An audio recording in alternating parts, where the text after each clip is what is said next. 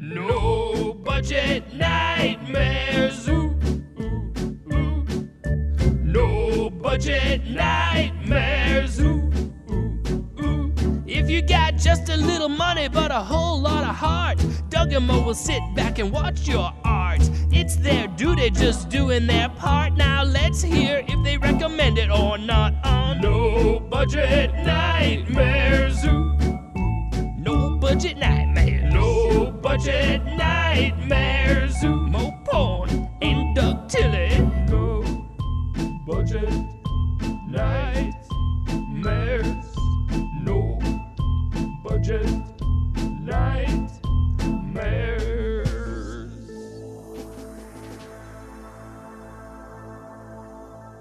Good evening, ladies and gentlemen. Welcome to No Budget Nightmares. This is Mo. He's a bad film hating while I skating all the while masturbating. That's Mo Porn, yeah.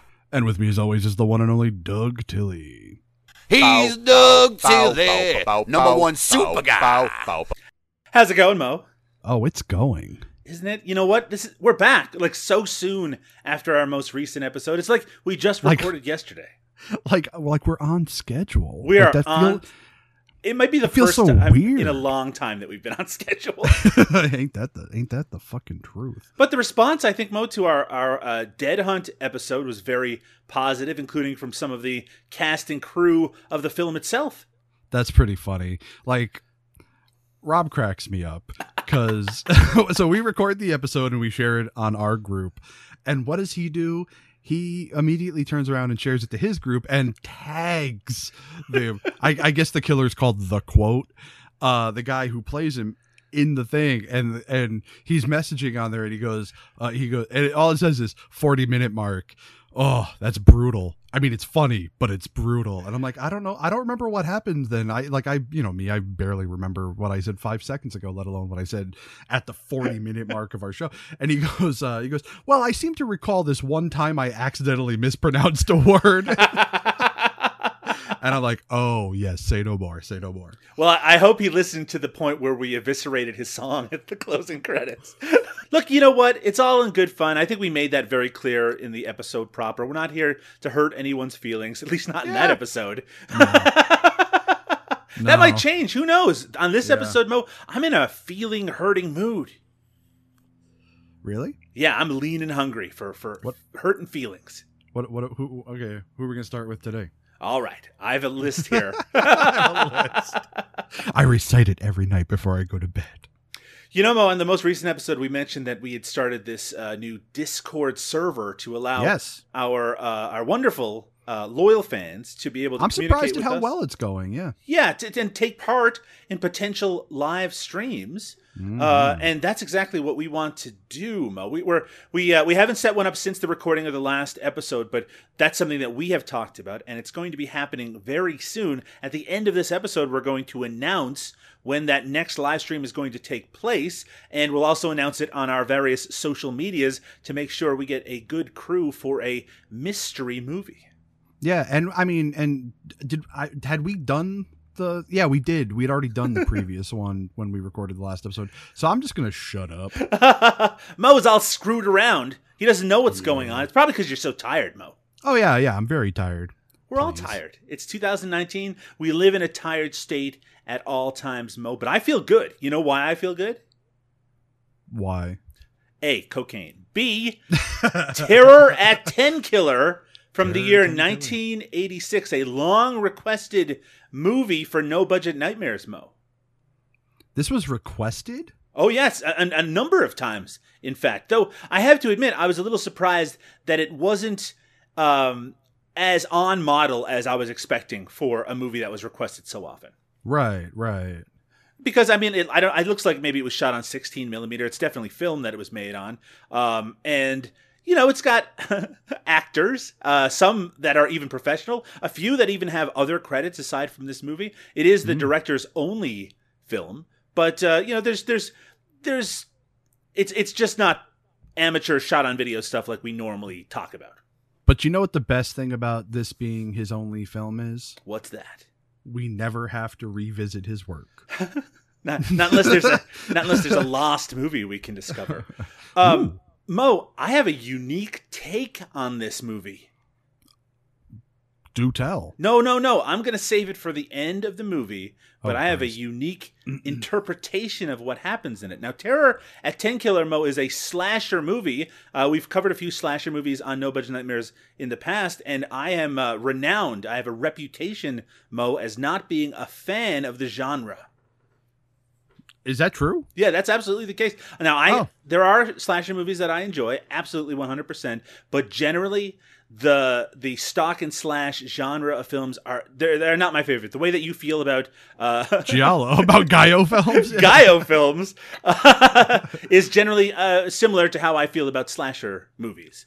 Uh, There was that thing. There was that thing floating around Facebook the other week, um, where it was like the you know horror film you find overrated, horror film you. I remember you filling it out, Mo, very controversially. and uh and so it said like you know horror film you hate and of course i'm not a fan of giallo and uh, so i said suspiria i believe. I could have honestly picked any of them but i but i made a reference to the gaio mispronunciation and just confused the fuck out of my friends. They're like what the fuck is a gaio film? You should never make the uh, uh, mistake, Mo, that your friends or loved ones ever listen to the podcasts that you do. yeah i i only know i only know of one person who's not already a fan of the show who listens to it occasionally But you don't like Suspiria. I don't like a lot of slasher movies. There's a Sure. very specific ones that I enjoy. So what a perfect movie for us both to enjoy. Uh, Terror at Tenkiller from the year 1986, directed by Ken Meyer and written by Claudia and Ken Meyer. Mo. Yeah, let's not get presumptuous and say enjoy. I Mo, I enjoy it simply because it gives me an opportunity to talk to you. The movie, Sure. who cares, right? Movies are movies. They're good, they're bad. I can't even tell the difference anymore. Uh, it's really just an excuse to be able to talk to you and to entertain our beloved fans. Indeed. Mm-hmm. Mm-hmm. Mo, United Entertainment Pictures presents a Ken Meyer film. It's Terror at Tenkiller from the year 1986. The first thing we see is a car, Mo. Or sort of. What's going on here at the beginning of the movie? I don't know. It's blackness, Mo. It's, just pure darkness. So I started watching this movie, and this entire first scene is almost incomprehensible because it's so Ma- dark. My notes say opens on a night shot, and that's it. I don't know what's happening. So what I did is I immediately hopped on Amazon Prime and turned on the RiffTrax version of the movie because RiffTrax have done a version of 10 Killer to see if they had a better image quality, and because I was worried that maybe I gave you one that uh, that was just too low to really watch or appreciate, and theirs looked worse than the one we were watching.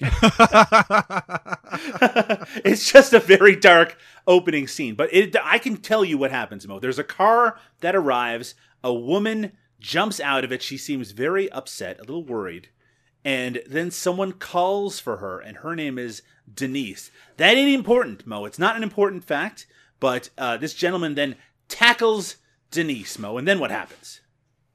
um, I believe he slices her throat. He slits her throat. Mo. I think slits is the word that you're looking for. It's a much better word. Mm-hmm, mm-hmm. Blood, you know, just running down her neck. Uh, the the old throat slit. I have to say, Mo, look, I have no problem with the traditional slasher movie throat slit, but it doesn't get me excited anymore, Mo. You know, I need bigger thrills. I need something other than a slit. Mm-hmm. And then this a- gentleman, I need a gash. Mo, I know you're a fan of the gash, but I like uh, Mo. What's your favorite violent effect in a horror movie? Um, Mm, not a big question at all. I don't know why I would I have was, asked. it I was gonna say that's that's, uh, that's a big one. I'm a huge fan of decapitations if they look cool. Um, you know what's a really great effect, and I almost hate to say it, is you ever seen those Hatchet movies? Um, no, but I have an idea of what you're talking about. So there's Hatchet one, two, and three, which are very much a tribute to 80s style slashers, which I've already mentioned I don't like. But there's a great kill where the the killer in that grabs a woman's head and basically rips from uh, the top of her mouth, like rips the entire head off of her uh, Nice. body, and it Yeah, is yeah. Very intense. I have to say that's a great effect, and uh, and like I said, I'm not even a fan of the genre, but that's when I think about when I think about the really great effects. I also think about one of my favorite slasher movies. Mo, you know what it is? This is controversial. Do tell. It's Friday the 13th, part 9 Jason Goes to Hell.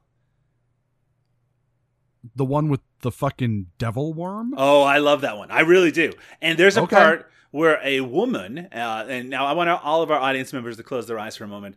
There's a woman, and she is riding a dude's dick, um, uh, on, on like in sex. You know how sex happens, and so No. she's on top of this guy, and they're inside a tent. And um, Fre- uh, not Freddy. I was going to say Freddy. That would be really wrong. Uh, That would be awkward, yeah. Jason, but now he's just in the uh, inside this other dude, this this black guy. He stabs this woman right through the stomach with like a I don't know what it is. It's some maybe with like a tent peg or something, and then he pulls upwards and rips her in half. And uh, I have to say, very impressive kill in a very underloved and underrated movie. I would say, Mo. I here's my thing with the Friday the 13th films. The films get worse, the kills get better. Hmm, controversial opinion. I would say. I don't I don't know. I don't know. Because I, I mean like cuz once Kane Hodder starts taking over the role, you know, he's there's a brutality to him as an as a horror film actor that really shines through. And I think he really enjoys it and it shows. And I and so like I think the kills in the later uh Friday the 13th films are great even though they're cut to shit from by the MPAA.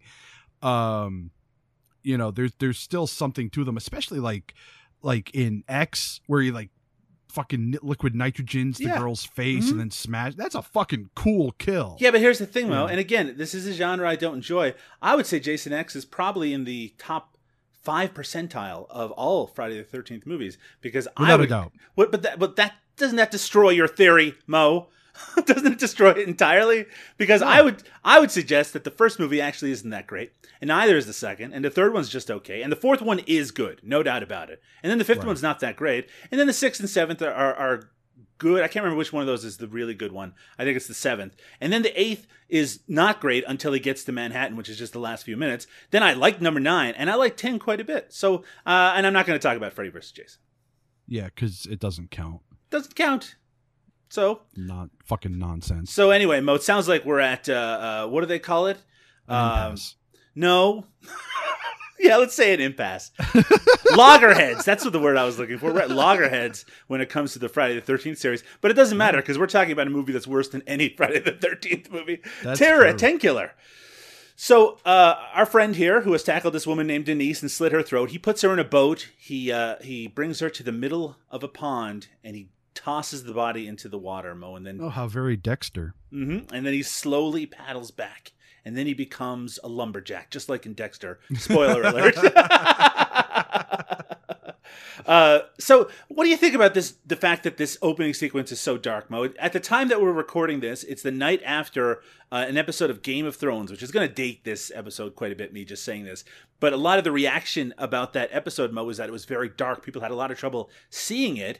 Now, this opening sequence is the darkest scene in the whole movie. Nothing else is as difficult to look at as this. Do you think it was an intentional stylistic choice, Mo?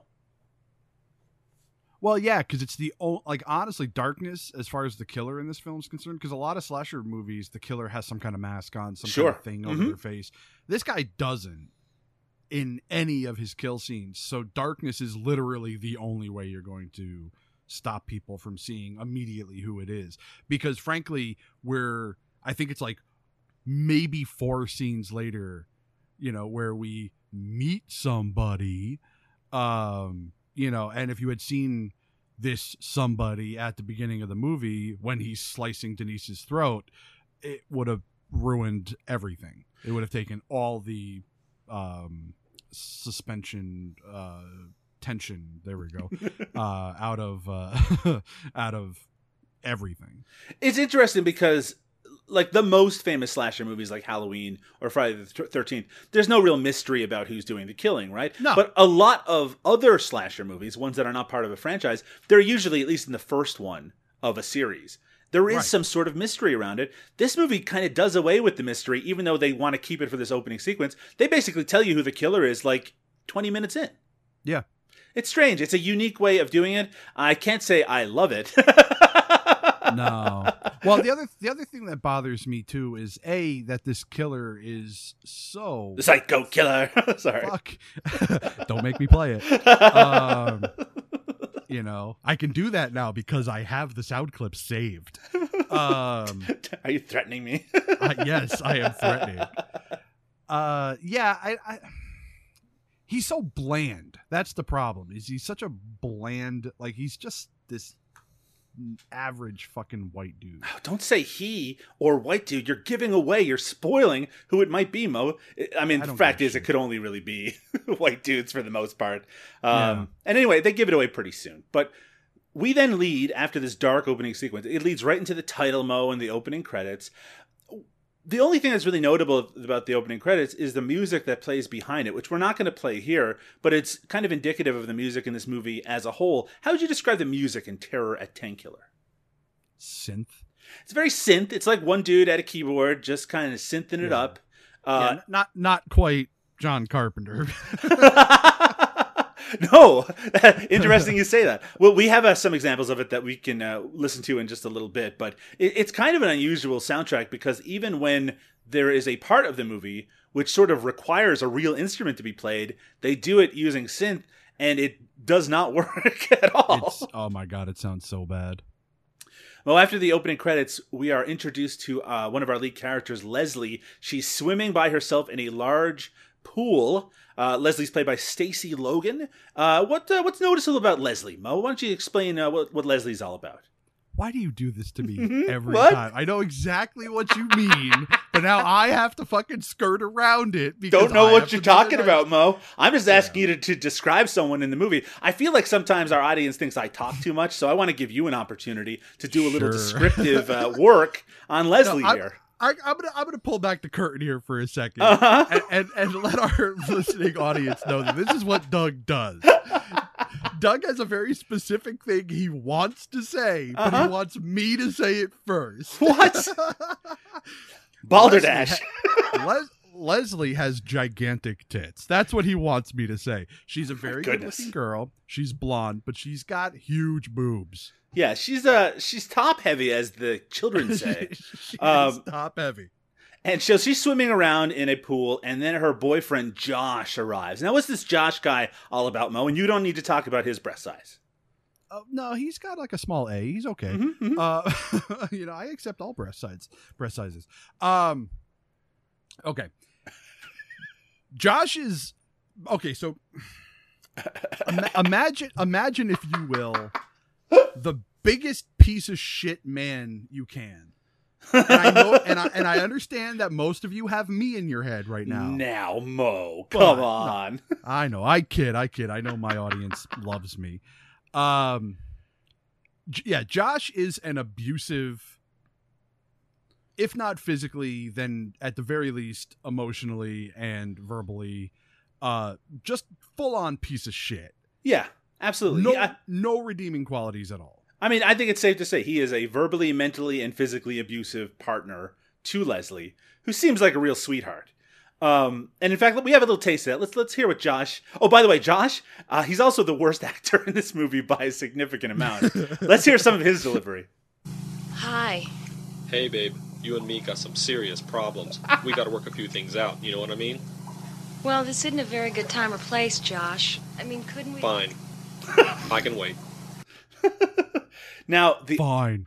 that audio also gave uh, our audience, our listening audience, another sense of one of the problems with this movie, Mo, which is that all the audio. all the dialogue in this movie is dubbed, and not because this is a foreign production, not like those Gaio movies that you hate so much.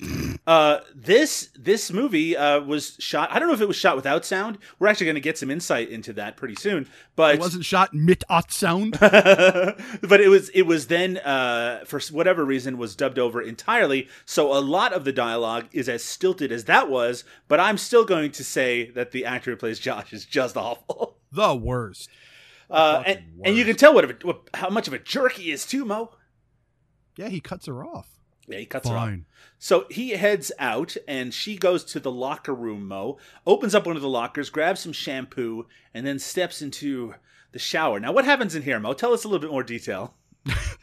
we, get a little, we, we get a little peek. We get a little peek. I have to say, a, a Uh, kind of a strange peak in that the it's like the Yeah. it's like the camera is shy, even though the actress does present herself and then turn away. Right? It's just like it's enough. To, maybe it's the thought was, oh, now I need to see the movie again to see what I missed this time, uh, which is, ex- but they didn't realize that we could just rewind or pause or whatever. Right. Um. Yeah. So. Jesus Christ. We are just the saddest, most pathetic old thing. You could just pause this movie from 1986 and just pull your pud for as long as you want. yeah, at the fucking glimpse of half an areola. Um. Anyway, so yeah, she she hops in the shower, and uh, I actually I, this is so random, but I really like the shower setups here. Yeah, Like like I like the fact that there's like a little room where you can take your clothes off and then and then step into the shower. I'm it's like, a little bit of privacy. I think it's actually pretty interesting think- compared to some shower rooms I've seen in my time. Yeah, I think that's awesome. Anyway, she's scared to fucking death by her friend Jana. Jana kind of sneaks up behind her while she's in the shower. And now, uh, as Alfred Hitchcock noticed, uh, people feel very vulnerable in the shower. Oh, I wonder why. so Jana scares her, and uh, considering that she was just recently threatened by her abusive boyfriend, I can see why she might be a little on edge. But uh, but Jana's just having a bit of fun. She's just she's just Yeah. joking around with her. Yep. So they go into the locker room together and they have a conversation about Josh. And basically, Jenna has a bit more attitude. She has a bit more confidence than Leslie I does. like her. Yeah, I like her a lot. And she's like, "You got to get away from this piece of garbage." I'm, I'm of course uh, not quoting directly here, um, but Leslie has known Josh since she was uh, a kid, basically, or at least a, a high school student, and they've been together for a really long time. Their plan is to get married, and now I guess Josh is really pressuring her to get married now, and she wants to finish her school first.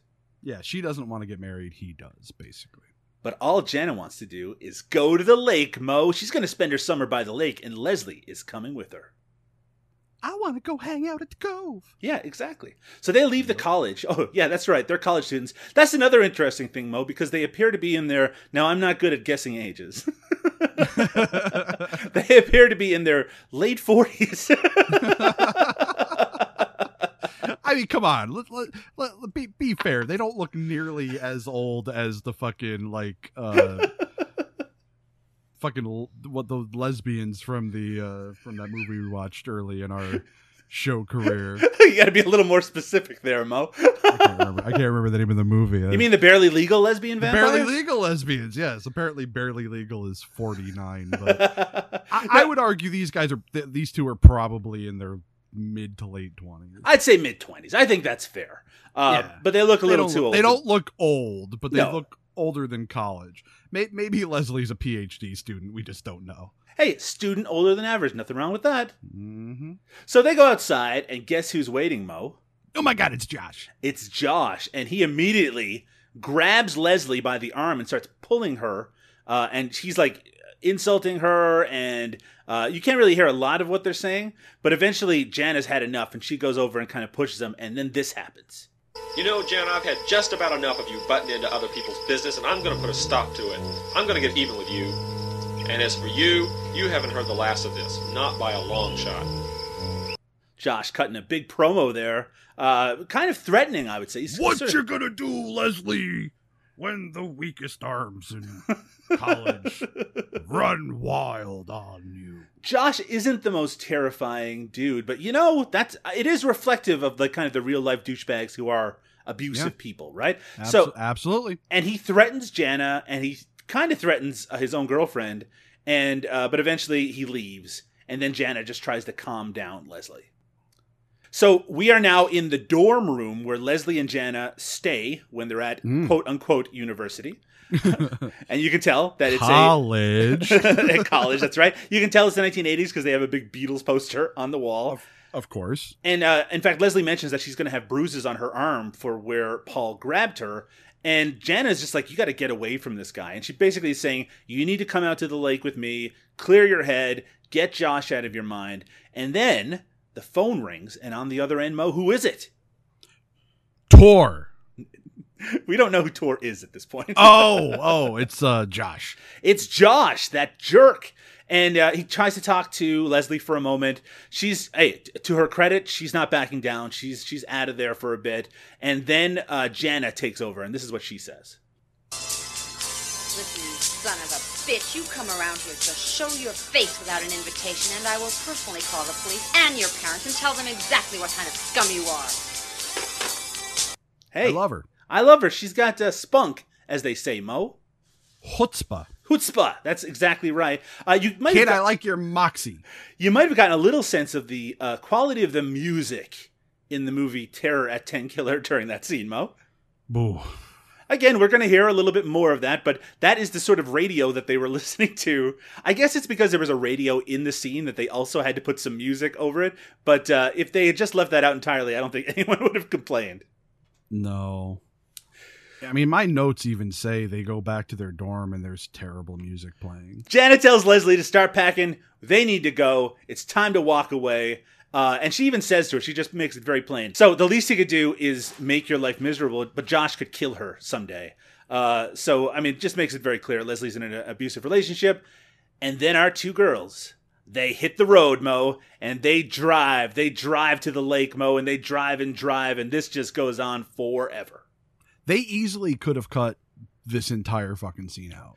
there's a lot of just like there's a lot of sequences in this movie that could use a trim. You know what I mean? Right, Like there's right. cars parking, you could trim that, or there are people walking from place to place, and you could trim a lot of that. Just a lot of unnecessary stuff. But surprisingly, Mo, this movie clocks in at just 90 minutes. This could this could have been 70 minutes easy. Oh, very easily. Uh, while they are driving, we get some uh, really interesting discussion between our two heroines. Let's have a little listen. You know, interesting is not the word you use in your notes.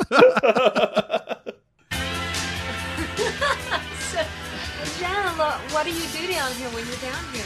You just have fun. You know, there's a lot to do. Swimming, fishing, water skiing. Everyone I know has a boat. It's great. Is there any horseback riding down here? No, it's a lake. Well, come on. Are guys? There were a lot last summer. I don't know what's going to be this summer, but there were a lot of great guys. There's usually some interesting ones working on the boats and stuff, so we'll have to have some boat repair. oh, let's have some boat repair. yeah, they're the boats. They want to get repaired. Uh huh.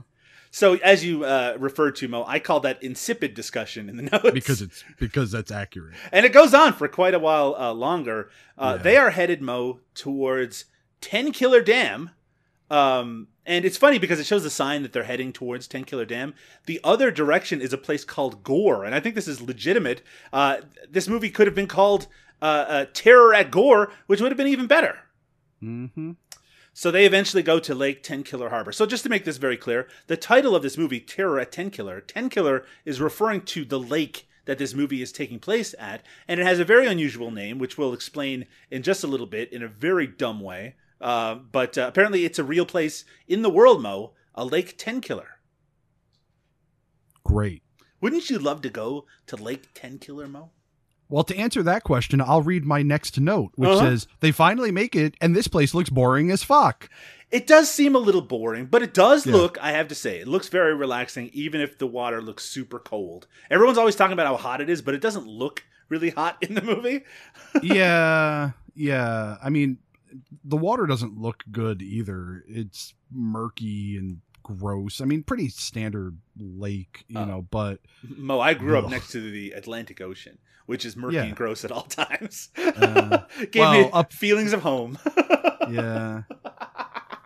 so they stop at a restaurant. I believe it's called Restaurant because that's what the sign says. Uh, and they go inside, Mo, because this restaurant is where Jana works every uh, summer. She basically, you know, uh, spends the summer at a cabin by Lake Tenkiller and works at this restaurant uh, owned by Charlie. And she's going to get Leslie a job working there as well, so she can stay as long as she wants. Yeah, the restaurant's called The Cove. Is it called the Cove, Mo? Yeah. Um yeah, they they mention it later. They they sell catfish, Mo. It says it on the sign outside. Cool. Though it's weird Which because is they which is yeah, it's really funny because they really make it seem like this is just a burger joint. yeah, like burger and pies. All this place has Yeah. and coffee. Of course, why why would you be on a fucking lake and all you have is burgers? And Especially if you're called the Cove, you think that would kind Especially- of necessitate yeah. at least having a little fish and chips or something. something. So when they go in, we get introduced to almost all the other characters in the movie. Uh, the waitress that's working in there is named Debbie, and there's a customer in here. Mo, what's his name? What? Yeah, there's a there's a customer in there already. He's sitting at a table. Oh, oh, this is um this is Tor. Tor, T O R, Tor, very important character as we'll get to in just a little bit. And Yeah. uh, our ladies, I- they I like to use him for browsing the deep web. they they the ladies come in they ask the waitress debbie if charlie is there and charlie comes out and basically jan is he's like boy i need your help because my waitress that i had she disappeared and didn't let me know where uh, where she went. So they even say that uh, denise was the waitress there and she's vanished uh, and she of course was the uh, woman who was killed at the beginning of the movie. So um the the they basically ask charlie if Leslie can get a job there. He's not sure, but he says he'll call up to the cabin once he's made his decision on whether she can work there or not. Can we talk for a second about Debbie's fucking horrific accent? Tell me about her accent. Now, Mo, we, this is something we should make very clear now. Nobody in this movie is using their real voice. They've all been dubbed over by different actors and actresses. So when we Right. say Debbie, we could mean the actress who's physically there, but we don't. We mean the voice is horrendous. Yeah, the voice acting is horrendous. I mean, well, the acting itself isn't bad. The the accent is, I mean, like this looks like fucking Sassy Sue right off of fucking Kissing Cousin's farm. Oh my goodness. You know, like she is straight up fucking yokel red, you know, fucking redneck. It's hilarious. So Tor comes up and talks to Charlie, and he asks if anyone has seen Denise recently because I think the suggestion is that they were a couple at some point, but he says that things have cooled off a little between them. Nobody has seen Debbie. Uh, sorry, no one has seen Denise, and they suspect that she just ran off with some guy. Right. Right. So, and then Debbie asks Charlie if she can get off work a little bit early because she has a hot date. Mo. Ba, ba, ba. That leads to a very relatable exchange between Charlie and Tor. Women. Yeah? Yep. so Jan and Leslie they continue off to their cabin. Uh, it's told we're told at this point that there's no close neighbors at all. They're basically by themselves. Mo, no one can hear them scream. No police nearby. All that sort of thing. They uh, grab just a few of their bags. They go inside. It's a little bit musty inside this cabin because no one's been there since last summer. Uh, and then Jana, she changes into a bathing suit. Mo, what's the, what's happening here? What goes on here? Here we go again. Mm-hmm. Um.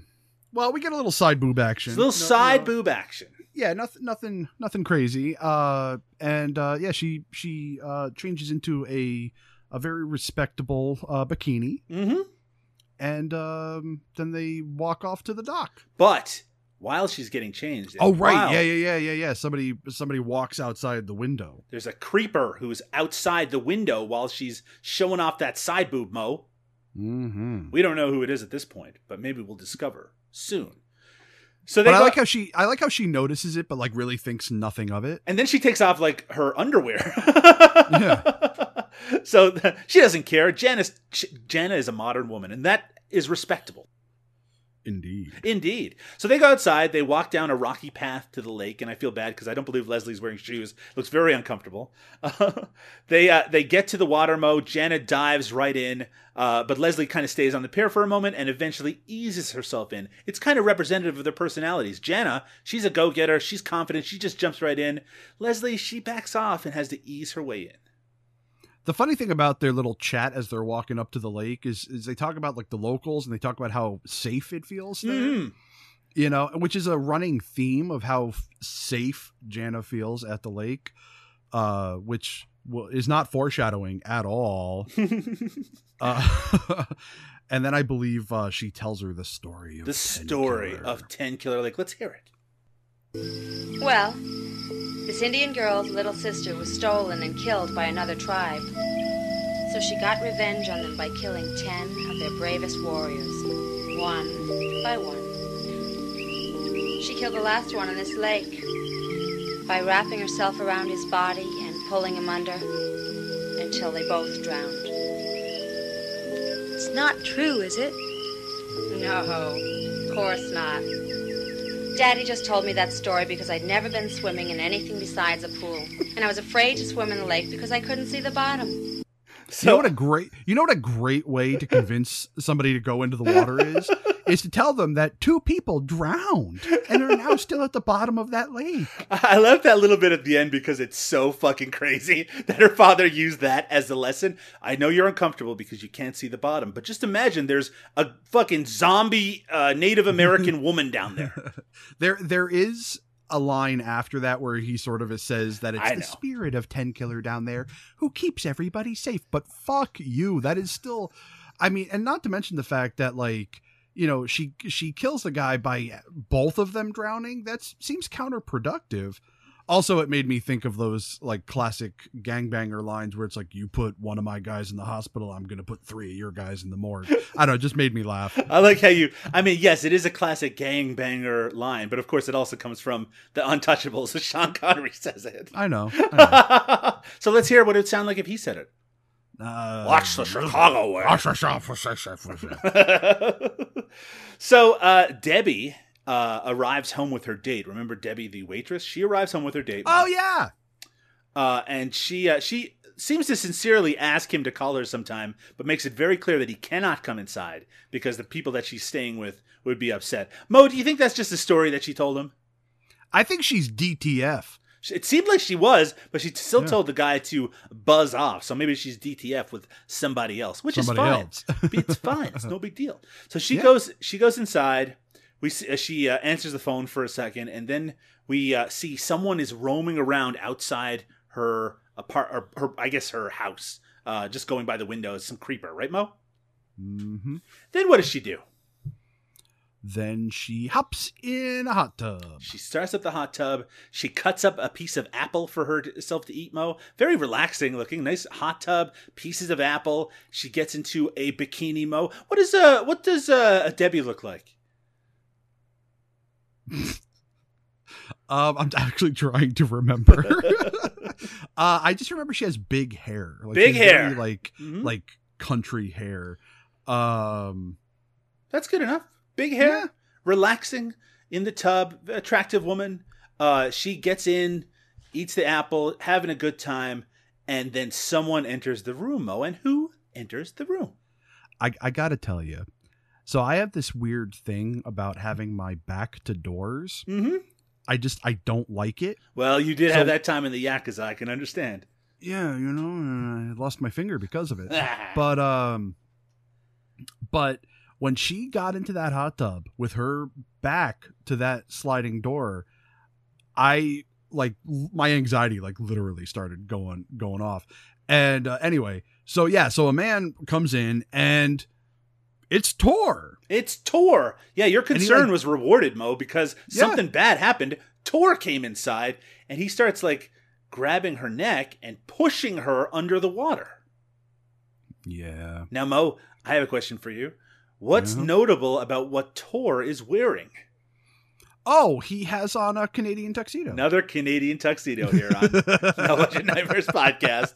I, it's even in my notes. I said, I said, a man apparently named Tor sneaks up, sneaks up on her and attacks her, ruining his Canadian tuxedo in the process. so she's screaming and flailing around, which suggests to me that there's nobody who lives in this place with her. So she was lying Right. to her date, Mo, which again is okay. Bitch. It- no, Yeah. hey, hey. Maybe What? she's just trying to let him down easy. Perfectly reasonable. Don't bring your incel stuff to the No Budget podcast. Women are women are scum, and they all owe me sex. Well, that's probably how Tor feels because he notices a very convenient knife available to him that was used to cut that apple. He grabs it, Mo, and he stabs Debbie to death. Mm-hmm. There is a nice uh, little effect here where uh, blood kind of raises up within the uh, hot tub, so you see it kind of bubbling around up there. I thought, you know, it's a pretty classy way to show someone being murdered.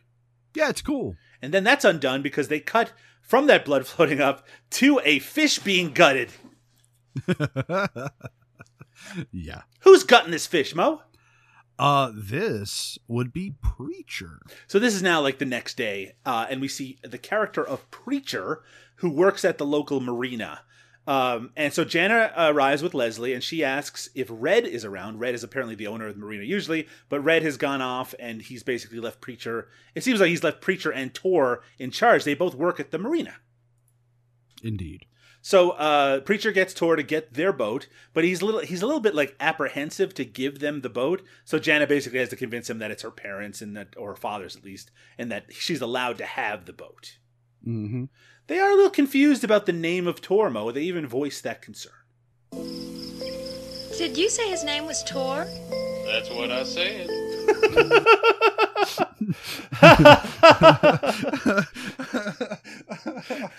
It, it I, okay. We're laughing right now simply because we, we just did an interview with uh, Freeman Williams, who does the voice of uh, Preacher in this movie, and now that we've heard his voice, it's hard not to laugh at him speaking with Well- that voice in the movie. Yeah, because we just heard him doing the preacher voice, and it's, I mean, it was dead on. It was fucking dead on. we'll talk about that at the end of the episode. but- yeah, yeah, yeah. So Preacher is upset about this outstanding gas bill that her father left, but she basically blows him off figuratively. And uh, so she asks, uh, because apparently they're both very concerned about names. She asks why he's called Preacher. Uh, look, Mr. Um, Preacher, just call me Preacher. Preacher? Why do they call you that? I guess because my daddy named me that, among other things. What does that mean? I, I I don't know. I mean, like, do- I guess he's is he talking about like his middle name, his Christian name, his bar mitzvah name? I I don't know. like legit, is his father? Does his father? Is it like his father calls him asshole sometimes? So it's like among other things. But he seemed to be really happy about the fact that he's been called other things. Yeah. Well, I guess that's a mystery that'll never be solved. So Tor does arrive with the boat. Uh, he mentions to Leslie and Jana that there are some worn hoses on the boat that could be a problem later. Wink. Uh, and Jana sort of flirts with him for a moment. They uh, they drive off in the boat, and then we get some really top notch dialogue, which you uh, Guess I'll have to keep an eye on him. Shit, maybe I'll keep two eyes on him. You just watch it, old man. If you're half as smart as you think you are, you'll stay on this side of the lake. Well, I hope you enjoyed that audio clip because uh, we have a little special feature mo at the end of the episode. I should have listened to that audio clip before we did that. we have a little special feature at the end where Mo and I will act out that clip opposite the voice of Preacher Mo. hmm And it's already happened, so we both know how well we did. Yeah. Hey, look, I think we're both. We're not we're not we're not actors. Hey, w- I think we both did a good enough job to be included in this dub of Terror Rectangular. Oh, well, that's not saying much. A little bit later, Mo, the women are relaxing in the cabin, and the phone rings. And who's on the other end? Ah, Josh. Get sick of this, Josh. How like and, and, you know, and it's funny. Like in my notes, I go, "How the hell did he get this number?" And then she says, "How the hell did you get this number?" And- And, it it made me laugh. It's kind of strange because all the phone conversations in this movie, you can only hear their end of it. So you don't know what he's saying at all, just what their reactions are. And she says that she told someone not to give it to him. And if Leslie probably should have been fucking smart and not given the number to anybody, but uh, but I guess she had to give it to her parents or something like that. Because her parents, I, um, her parents still think that Josh is a good guy. This is actually one of my biggest pet peeves in movies in general. When you only hear one side of the fucking conversation, Yeah. I hate that. Because then your brain has to it. fill in the other side, Mo. And my brain's Right, working I- hard enough already. I'm not that clever. Mm, mm. Look, we're not telling any anything to our audience they don't already know. Yeah, they fucking they fucking know. Yeah, exactly. so Leslie makes it clear she stands her ground, uh, just like that uh, very important law that you have in the United States. Um, you got to keep that laugh in. she stands her ground and says that she does not want to see him. She will not tell uh, Josh where she is. And she tells him that he sounds like a spoiled, overgrown brat who likes to push people around. Good on her, right? I mean, it's fucking accurate. Yeah, and then he immediately calls back again, and this time Janet answers, and she tells tell, she tells him to leave Leslie alone, or she'll tell his parents he likes to beat up on women. Mm-hmm. and then they do that classic gag mo, where the phone then rings again, and she starts yelling at whoever is on it, but it's not Josh. It's actually Charlie saying that uh, Leslie's able to work at his restaurant. Yep. I have to say, Mo, I hate that gag. I hate it. Yeah. Yeah. Yeah. Yeah.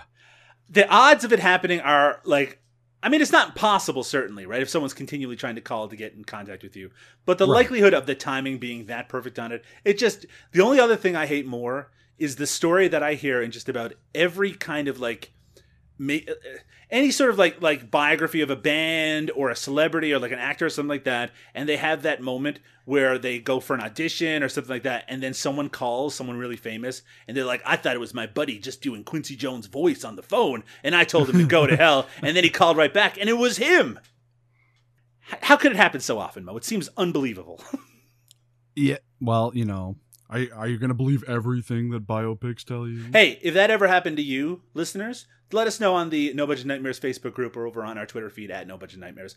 So anyway, uh, sh- uh, Leslie has the job. She doesn't really know like how to do the job because she hasn't done any training. But Janice says that after the weekend, she's going to come in early and she's going to show Leslie the ropes.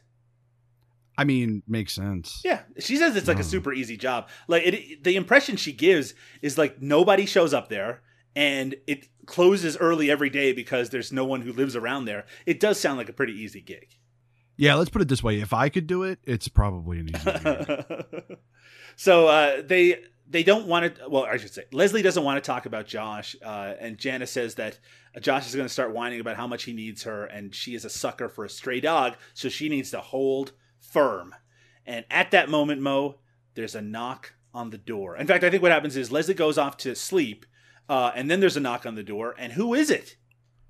Oh, it's our good friend Preacher, And he does not come empty-handed. amongst other things. he, he comes bearing gifts, Mo. What does he have? Oh, he brings them some fish. Some fish that all been gutted. cleaned. yeah, all cleaned, ready to go. ready to go. Hey, and when, when she says thank you and uh, tells them, uh, to, well, she doesn't tell them to fuck off, but she gives the cold shoulder and turns around. He says, "Ain't you gonna invite me in for a cold beer?" Yeah, Freeman does that better. hey, that's my first try at it. That's, I mean, that's pretty good. You sounded like uh, Stranger from that Oddworld game. well, Janice says, "No, we're heading to bed," uh, and they do that. uh, and uh, so he, she says to Leslie that they'll uh, head over to restaurant, the restaurant the next day for lunch, and uh, you know, basically they can sleep in as late as they want. So preacher, he's a little dejected. He smokes a cigarette outside, looking in through their windows, being a big old Yeah. peeper. Uh, Sticks around to do a little sightseeing. yeah, exactly. He sees a sexy silhouette, and that's a pretty notice- noticeable thing in the movie. Mo, for some reason, this uh, cabin that they're staying in has like floodlights inside of it, so everyone shows up as a perfect silhouette in the window. I need a house like that. It'd be pretty sweet. Anyway, preacher does wait around outside, smoking a cigarette, and then he sees someone approach him in the distance. Mo, and who is this person? Oh, it's that uh, web browser, uh, Tor. It's Tor. Now we haven't really talked about Tor. Now Tor, let's see. I would say he's probably in his 30s. You know, a fairly young guy. Uh, he has a, uh like an acne scarred face, but is still generally attractive. Uh, he seems like the only thing resembling the kind of male that someone might want to sleep with, basically within like a 500 mile radius of this location. Which is really funny because didn't she just get done saying, "Oh yeah, there's you know there's all sorts of cute guys." She here." did say that, but maybe it's later in the season or something. Maybe I don't know. She said they all like to hang around the marina. Yeah, it sounds like a great place, but they smell great. Anyway, Tor approaches Preacher, and uh, he basically gives him shit for peeping around. And and Preacher says that he didn't really he didn't mean any harm, and that leads to this exchange. Just checking up on you. What? Just checking on me? Hell, I ain't doing nothing. Just brought him over some fish. No harm intended. Yeah, I understand that, preacher. Your kind never does mean any harm. What do you mean, my kind?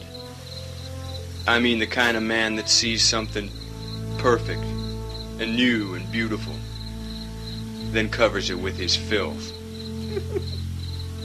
the kind of man that sees something with his eyes and hands and mind, then pulls it down into the dirt with him. So uh, Tor's an intense gentleman. Oh yeah. Yeah, and we already know he's a murderer, so that's not good. It is kind of strange that they reveal so early on that he's the killer, and like every time he shows up, you're like, oh, he's dangerous. He's the guy who kills people. Yeah. so preacher like rails off on him with like this tirade of insults Mhm. and like it's it's honestly one of my favorite moments in the movie. Uh preacher calls him a rich man's bastard and just keeps calling him white trash over and over. Calls him white trash, but boy, Tor does not enjoy being called white trash. Well, I mean, does anybody really enjoy being? Well, no, that's not true. Never mind. I live in fucking Florida. Everybody down here is white trash. Um, I bet there are people with bumper stickers that say white trash and proud and of it. proud, yeah, and it's big fucking Confederate flag, and it says her- heritage, not hate. Um, Preacher pulls out a knife, Mo. he sure does. He's got a big old knife, and he basically tells Tor to, you know, leave him alone, stay out of his life. And then what happens? um, he makes the mistake of turning his back on him. Not a good Uh, idea, m- as you said might- before. Might I add, while still calling him a rich man's bastard and white trash, and uh, and Tor just runs up on him and uh, and kills the old dude. he disarms him.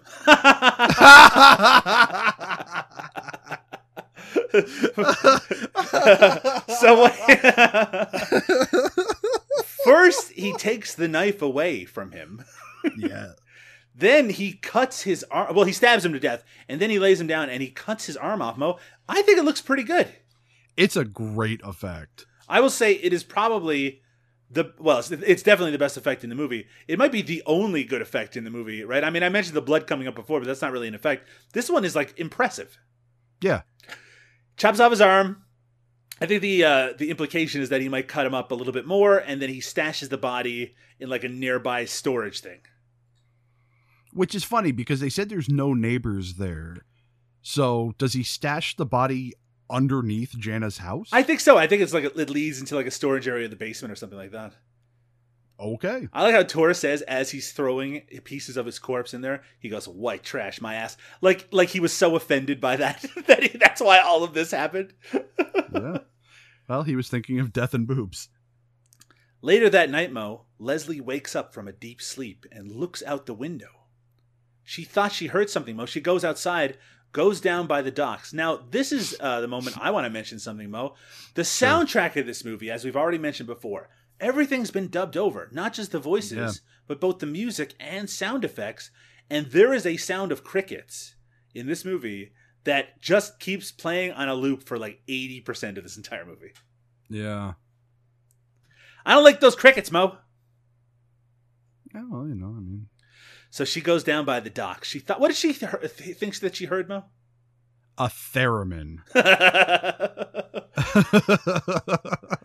she thinks she hears a harmonica, which really made me laugh because I like I wrote in my notes. Leslie thinks she hears a harmonica.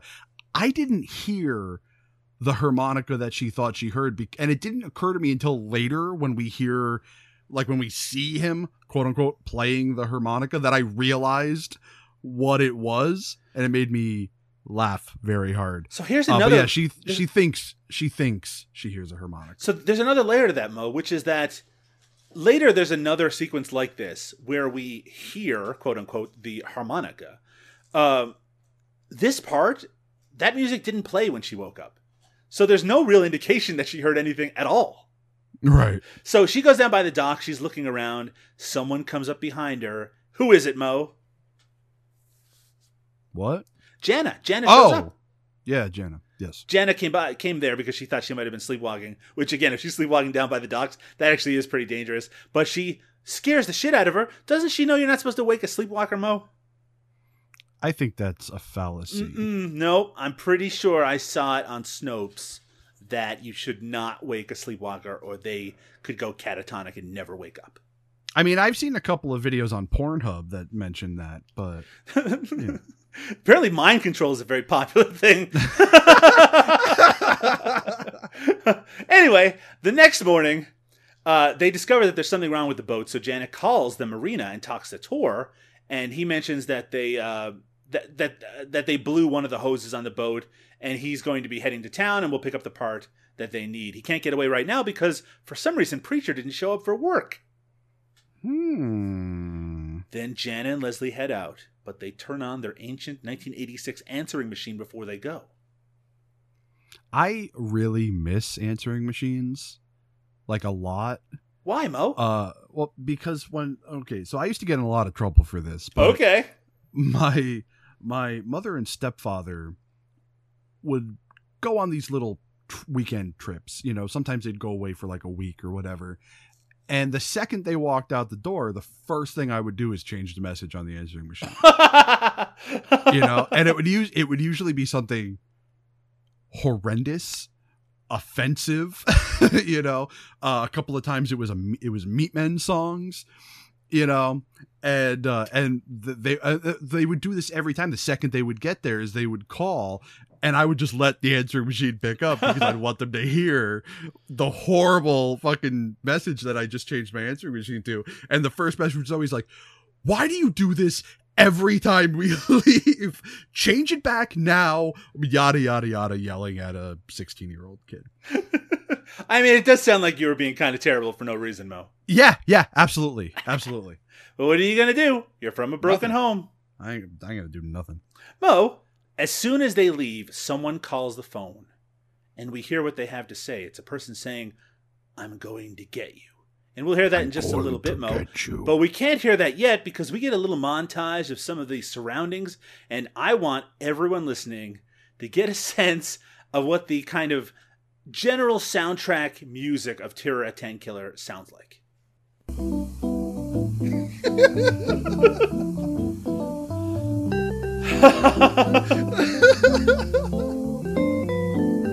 Like no joke, this I like this is like fucking 1960s porn music. Yeah, you're right. It's great.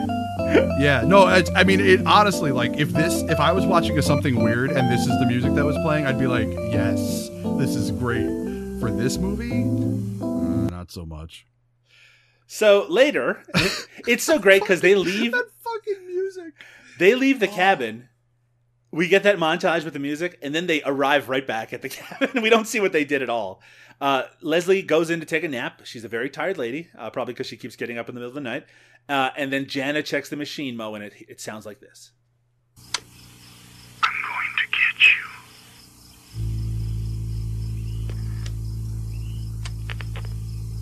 I'm going to get you.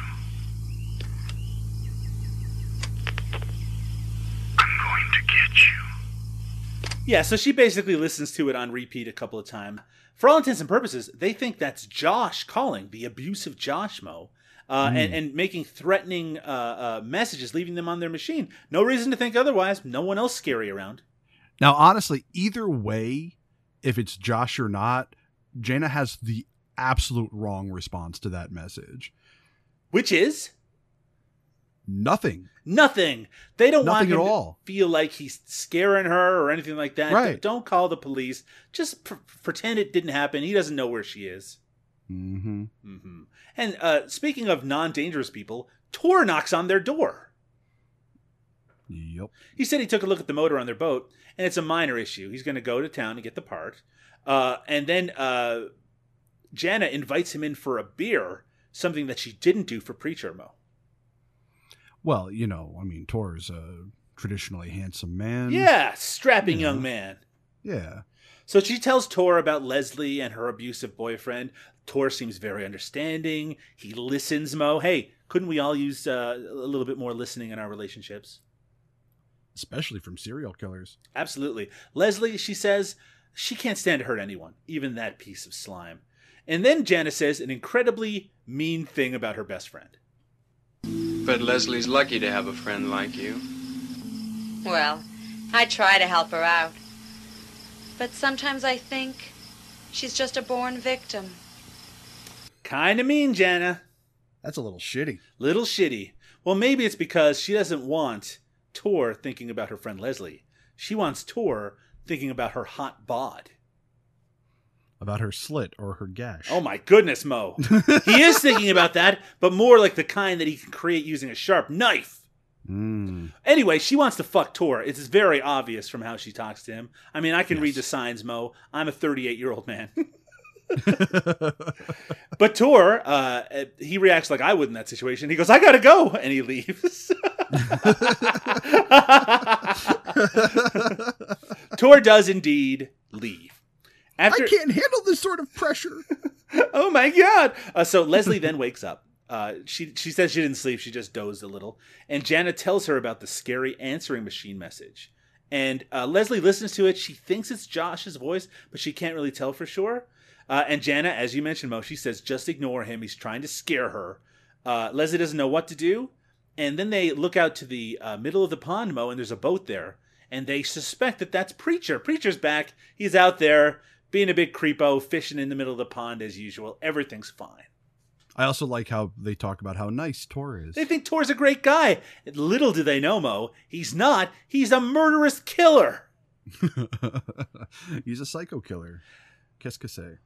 Oh no, don't make me say it. I'm not gonna... that night, hey, Leslie's having trouble sleeping again. Maybe it's all that napping. She wakes up this time, Mo, to the sounds of a harmonica. Okay, so this is very important. In heavy quotes. So the killer in this movie, Tor, he plays a harmonica sometimes. I know I'm jumping ahead, but this is what he does. And that is represented in the movie by the sound of a harmonica. This is what the harmonica sounds like. I, I love the like the the quotation marks just dripping when you say it. All right, here we go. That's the harmonica. That's the harmonica.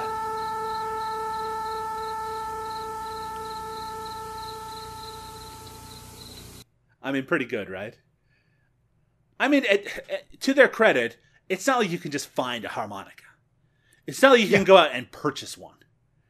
Like, look, you know, why why settle for a real harmonica when you can fake it? So Leslie looks out and she sees that it's Josh, her abusive boyfriend, playing the harmonica and beckoning beckoning to her cartoonishly with our arm with his arm. He's like beckoning like woo woo. And Ooh. she looks very confused as I was. And she goes outside and this boy, th- at this point there is a crazy alien light coming from inside the uh, the cabin. She goes like the entire budget of the film was wasted on lights for this one scene. She heads down the steps towards him and there are like on the soundtrack you hear some quotes from like Jana talking about how uh, Josh might kill him, her if uh, if he keeps uh, abusing her. She takes his hand, Mo. Then he pulls out a knife, and he plunges it into her while blood splatters on the camera. Now, I might have been looking down when uh, and taking notes because I don't know how to type like a normal person. Mm-hmm. I have to mm-hmm. do the hunt, the hunt and peck method. Yep. Um, does Leslie turn into Jana at that point when he starts killing I've seen this movie twice. I don't believe that that happens. Okay. I don't think it would necessarily make sense. However, what you're saying, but she does, but she does say uh, uh, later that when she talks about her dream that Jana was there. So as you just uh, indicated, Mo, this was all a dream. It was a dream sequence, Mo's favorite it's only a dream sequence when like it's only my favorite when it happens at the end of the movie and nothing was real. This one was fine. I mean, it was nice to have a little bit of dreamlike imagery simply because this whole movie yeah, th- is shot in really yeah, kind of flat. This, exactly. This didn't really bother me. I mean, it was stupid, but not any stupider than anything else that happens in this movie, so I was okay with it. Yeah, it was it, it's not so bad. And I like that blood splash that came on the camera. It's a nice little effect. The mm. next day, a lot of time seems to be passing. Leslie has been here for six weeks already. Leslie answers the phone. When is she going to work? Uh, she answers the phone, and again, you can't hear who's on the other side of it, but it's a prank call. She thinks once again it's probably Josh. So let's see. Okay, so she calls Jana at the restaurant, tells her about the prank call. Uh, he, she tells her that uh, the person on the phone said that she was beautiful, and the last thing he said was "Forever Mine," Mo. Which, by the way, Forever. they should have called this movie "Forever Mine." That's a way better uh, title than that, Terror. I think that would have been a fucking great title. Hey, I'm an idea man right here. It Wouldn't have been hard to do. Because mm. I'll tell you, every time I've ever heard this title of this movie, I didn't realize that Tenkiller was a place. so uh, Jan is a little bit worried about her, uh, and basically she suggests that uh, Leslie should come down to the restaurant you know, have something to eat or something like that. Meet her at there because they need to do a little training anyway. So I was gonna say maybe go down and learn the fucking job And- you're about to start doing. exactly. So Leslie does do that, Mo, uh, and we get a lengthy sequence of her walking to this restaurant. Ugh. It takes a long time. Yeah. Thankfully for me, this is about the time because I have a, uh, a a new version of my VLC player on Mhm. this computer, and um, in the old version, you used to just be able to hit the plus button, and you can make it go faster. It doesn't work like that on this version, so I had to learn how to make it go faster than one time speed. And this is the point where I learned. So the rest of the movie goes nice and quick for me. So uh, Leslie arrives at the restaurant. Uh, Jana gets her a drink, and she basically restates what the prank call was all about. She's pretty sure it was Josh.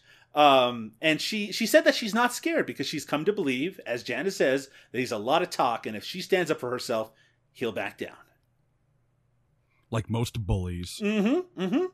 So, and also she says Josh doesn't know where she is, and she told her parents not to say where she was. Uh, and then we uh, we have a uh, Jana training her to be a short order cook, except we never see it. we never see her actually do it. it just cuts to them chatting in a booth a little bit later on, and the idea is, oh, we're both exhausted. I just learned how to be a short order cook. Yeah, I have a feeling that um, they didn't have permission to film in, in the kitchen. I don't know. It seems like an easy job, Mo. No wonder they only get paid seventy five cents an hour. Ouch. I'm kidding, of course. Uh, but of course, Mo doesn't tip, so I mean that's it's a problem that we I actually. give just I give just the tip. it's all that can fit, Mo, in the gash, as you keep talking about. Oh God, we're gross. The ladies are talking in a booth, just chatting. Then Tor arrives, Mo, and he sits with them. Uh, they ask if he can, uh, if he wants anything. He says, "I'll have a glass of iced tea and a piece of pie." Um, and then uh, they chat about work for a bit. Uh, Tor says that he's been cleaning up some things he's been putting off lately. Hey, that's like a, a euphemism for murdering. This is actually one of those scenes that they could have like cut a whole bunch out of no kidding. because like like he Tor literally makes Leslie run down the list of the types of pies they have. you know, and like he could have just said, "I'll take a fucking iced tea and a slice of apple pie." But no, he needs to know that they have exactly one slice of peach pie left. It's very important. So Mhm.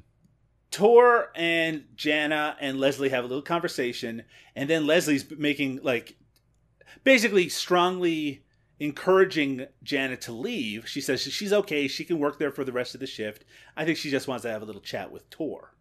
Sure. Janet does leave. Leslie and Tor they chat for about five minutes. He even suggests calling the police, which is an interesting thing for him to suggest. but she suggests that it would hurt a lot of other people. Uh, it's just one of those things she has to go through to grow up. But she's never dated anyone but Josh. She's never even been alone or made her own decisions. And then It's To- it Mhm. it's funny how she's like it's gonna hurt a lot of people. Like, no, bitch, it's only gonna hurt Josh. I think she means like her parents and his parents because they've known Oh. each other for a long time. I guess who cares? And then Tor comes on pretty strong. Leslie, you're so beautiful you shouldn't have to worry about some guy that wants to hurt you. You could have any man that you wanted. Well, that's a really sweet thing to say, Tor. Really? Because I think it's kind of creepy. yeah, super. So, uh, I mean, I don't know if she, it's kind of strange. It seems to be that she thinks it actually is legitimately sweet, but then she says she needs to go wash some dishes, and he leaves. It looks like he took half a bite of the piece of pie and drank none of the, the iced tea. Yeah. So while uh, Leslie's finishing up her shift, Jana goes for another swim. Uh, but as soon as she gets in the water, it starts pouring rain immediately. Uh, so she gets out and lays on the pier uh, instead of swimming, Mo. And then what happens? She fucking falls asleep. Like I like I love the fact she's like, "Oh my god, it's raining. I guess I got to get out of the water." And then falls asleep in the rain. I I find the sound of rain relaxing. However, I would not be able to fall asleep on a wet pier face down for what appears to be at least five or six hours. Yeah, right, exactly, cuz it's daylight when she starts and it's nighttime when you know, our good friend Tor finds her and wakes her up. Tor wakes her up, Mo. Uh, and he arrives like in his boat, uh, and then wakes her up, and then he says that he has to order the part for her boat. Uh, so it's going to be a little bit of time, it'll be like a couple of days. Then he asks her about uh, having a beer. She enthusiastically says, "Let's go up to the house," because she's thinking this is going to lead to some bang action. Right. Here's where something really confusing happens. Oh, I know exactly what you're going to say. Please continue. So, Tor, as we've just established, is with Jana. But Leslie now gets a call from the quote unquote voice. I think. How does this- I think at this. this no, no. I think this at this call, it's actually Josh. Oh, is this call? Is this actually Josh? Yeah, I think the suggestion is because he calls the restaurant, not their place, that he knows Right. where she is now, which explains how he's able to work out how to get there. Oh, Pretty clever movie we're watching here. I see. Though though she is sitting in the restaurant reading a copy of Stephen King's The Stand in the it's like complete darkness she's sitting in. like did she turn off all the lights? Please don't anybody come in. I don't know how to cook a hamburger. They never told me where the cheese was. Then I have to say, Mo, the strangest thing in this entire movie happens. Maybe it's not strange. Maybe I just found it strange. But I mean like the 15 minute hair washing scene? so they're in the cabin. It's Tor and it's Jana. Yeah. Jana is bent over in the kitchen sink washing her hair after napping outside. So it's, I, I mean, I get it. She wants to wash her hair. She wants to clean up or whatever. Yeah, I get it. I guess there's no shower or something, but whatever. She's literally just like bent over for like 10 minutes while Tor just stands there staring at her drinking a beer. yeah. He seems a little bit stressed out. he takes out uh, his harmonica, starts playing it. Then he unplugs the phone. She's just bent over this entire time.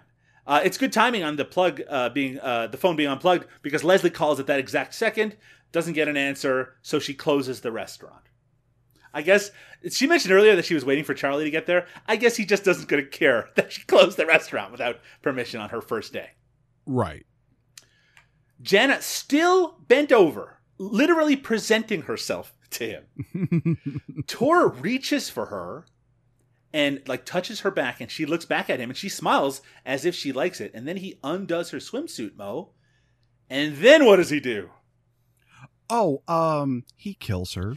He takes a knife and he stabs her and then he like stabs her a bunch of times in a really awkward fashion. Like I don't know what's going on, but it is not like a person would stab someone. I know that from not experience.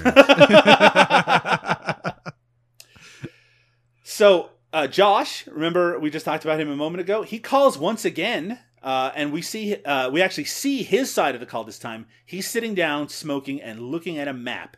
But of course, the phone doesn't ring because it's unplugged. He traces a path on the map and circles a location. He's going to get there. He's going to save the day. The sex pest is going to be the hero. The abuser is the guy we need to root for. What a strange I- movie. Was so fucking afraid that that was going to be what happens. I'm like, please do not turn this fucking piece of shit into the goddamn hero. It- I mean, I, I like how they tease it. It- I, I mean, not to spoil anything, but that is not how this is going to play out. That's definitely not what happens. I was, I mean, like legit was super concerned because I, I'm honestly, I would have just shut the movie off at that point. I'm like, no, I no. So I Leslie can't. Leslie arrives back at the cabin. She finds Jana's swimsuit on the uh, floor. Finds a harmonica in the kitchen. Uh, But and you know what she doesn't find? blood, Blood. mother, blood. Oh, I mean, you know, he he stabbed her a whole bunch of times. No blood. well, I guess he cleaned it up. Who knows how much time he had? Uh, well, that's I mean that is true. Who knows how much time he had? But they they don't show a passing of time, hmm and they and they certainly don't show him cleaning it. That's true. So Leslie uh, is curious about where Jana is. She heads down to the dock. She looks in a boat, Mo, and what does she discover?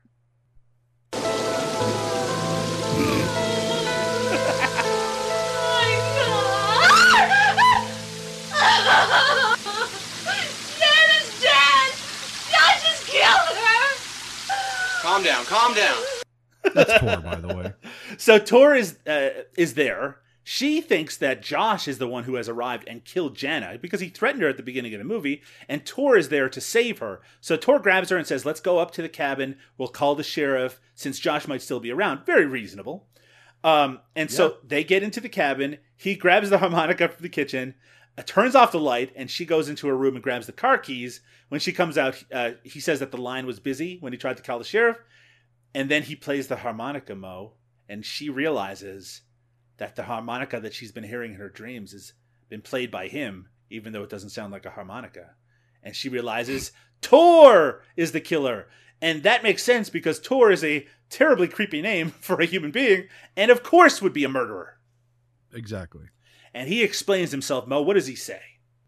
She was asking for it. Ooh. You know she was. And she was getting in the way. In the way? In the way? Between us. Poor Leslie.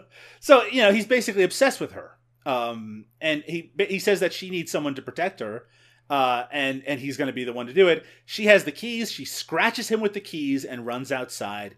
She tries to find a place to hide, and in a nice moment, Mo, the place she tries to hide is that uh, kind of uh, uh, basement area with preacher's corpse in it. I um do appreciate the fact that she was paying attention during her self defense class. well, with the keys, if you have Yeah. keys, use it. She didn't knee him in the nuts, though. No, she should have. I don't know you. That's my purse.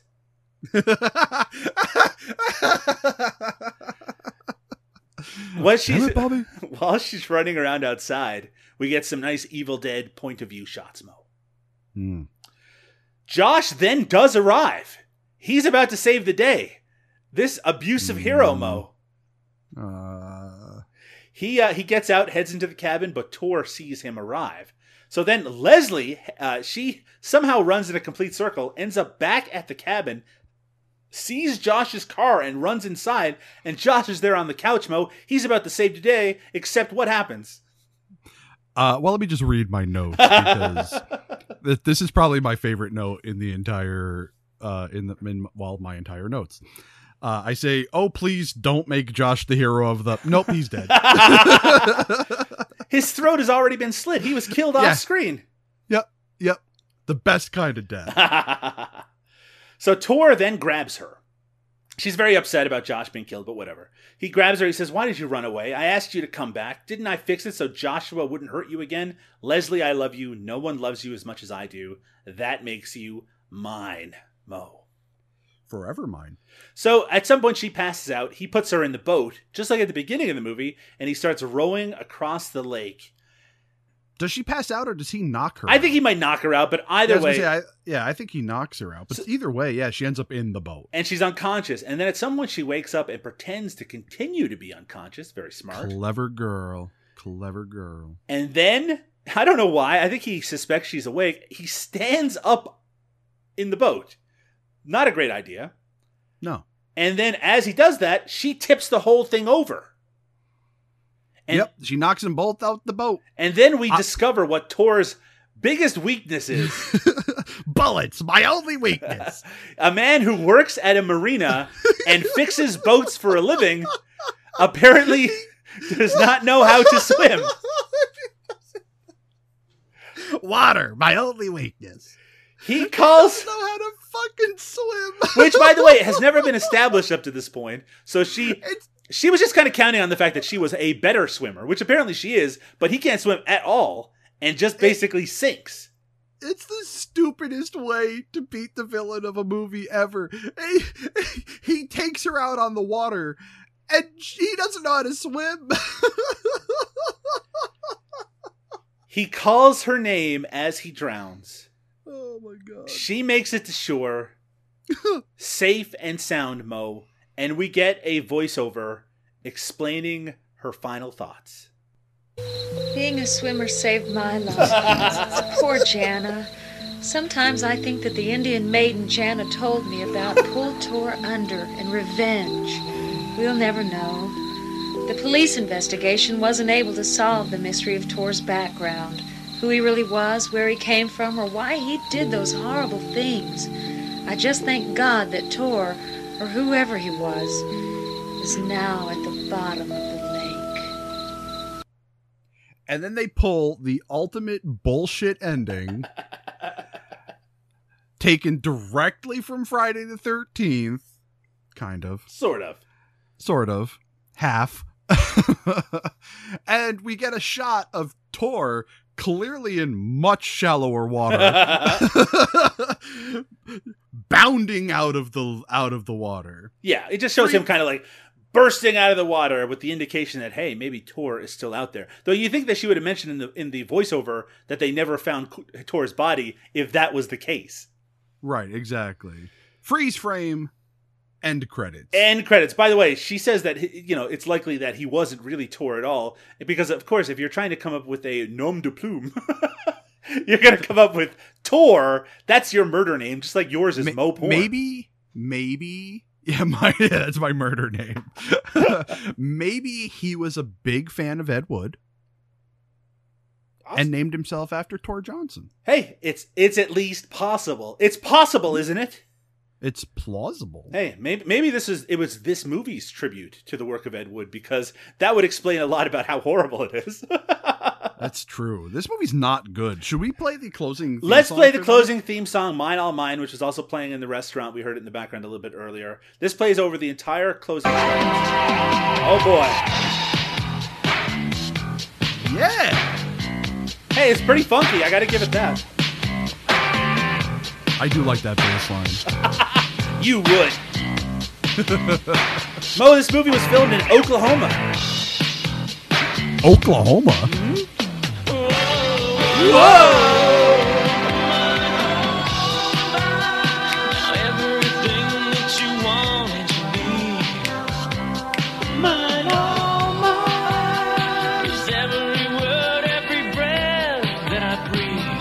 Okay, you can fade it out. Are we gonna find out that the guy who played the quote wrote that song too? Uh, I'll put the full song at the end of the episode if you want to listen to it. Um, there is not anything particularly notable about the closing credits, Mo, outside of the fact that one actor in this movie went on to pretty substantial success in movies and television. oh yeah. That's the actor who played Tor, believe it or not. Mike Wiles, of course, he played Tor's body, not his voice. Uh, Mike Wiles, he went on to a career uh, that included bit parts and and small roles in uh, the X Files, Breaking Bad, David Lynch's Lost Highway, many many projects, and he continues to work to this very day. I wonder if he looks back on this and like just shrugs. We all need to start somewhere, Mo. Just like we started with the No Budget Nightmares podcast. and that's all I've gone on to. Before we went on to our great success. Eric Roberts is the fucking man. and providing uh, and providing commentaries on a lot of low budget films. hey, you know what? I'm actually super fucking proud. Uh, of me too, even though I can't Yeah. tell it to anyone because they don't know what I'm talking about. Yeah, exactly. I call up my Uh. mom and I'm like, I do a commentary on the Robot Ninja Blu-ray, and she's like, I, I mean, my mother's incredibly supportive, but she's she's just like, ah, that's nice. Yeah, Robot Ninja sounds very good. It is, mom. it fucking great. It's great. Mo, this is Terror at Tenkiller. I told you I had a, uh, a kind of an interpretation, a theory about this movie. Oh right, yeah, yeah, that thing you alluded to at the beginning of the Yeah, episode. I allude to things so then I can bring them up later. You know, like a professional. Meh.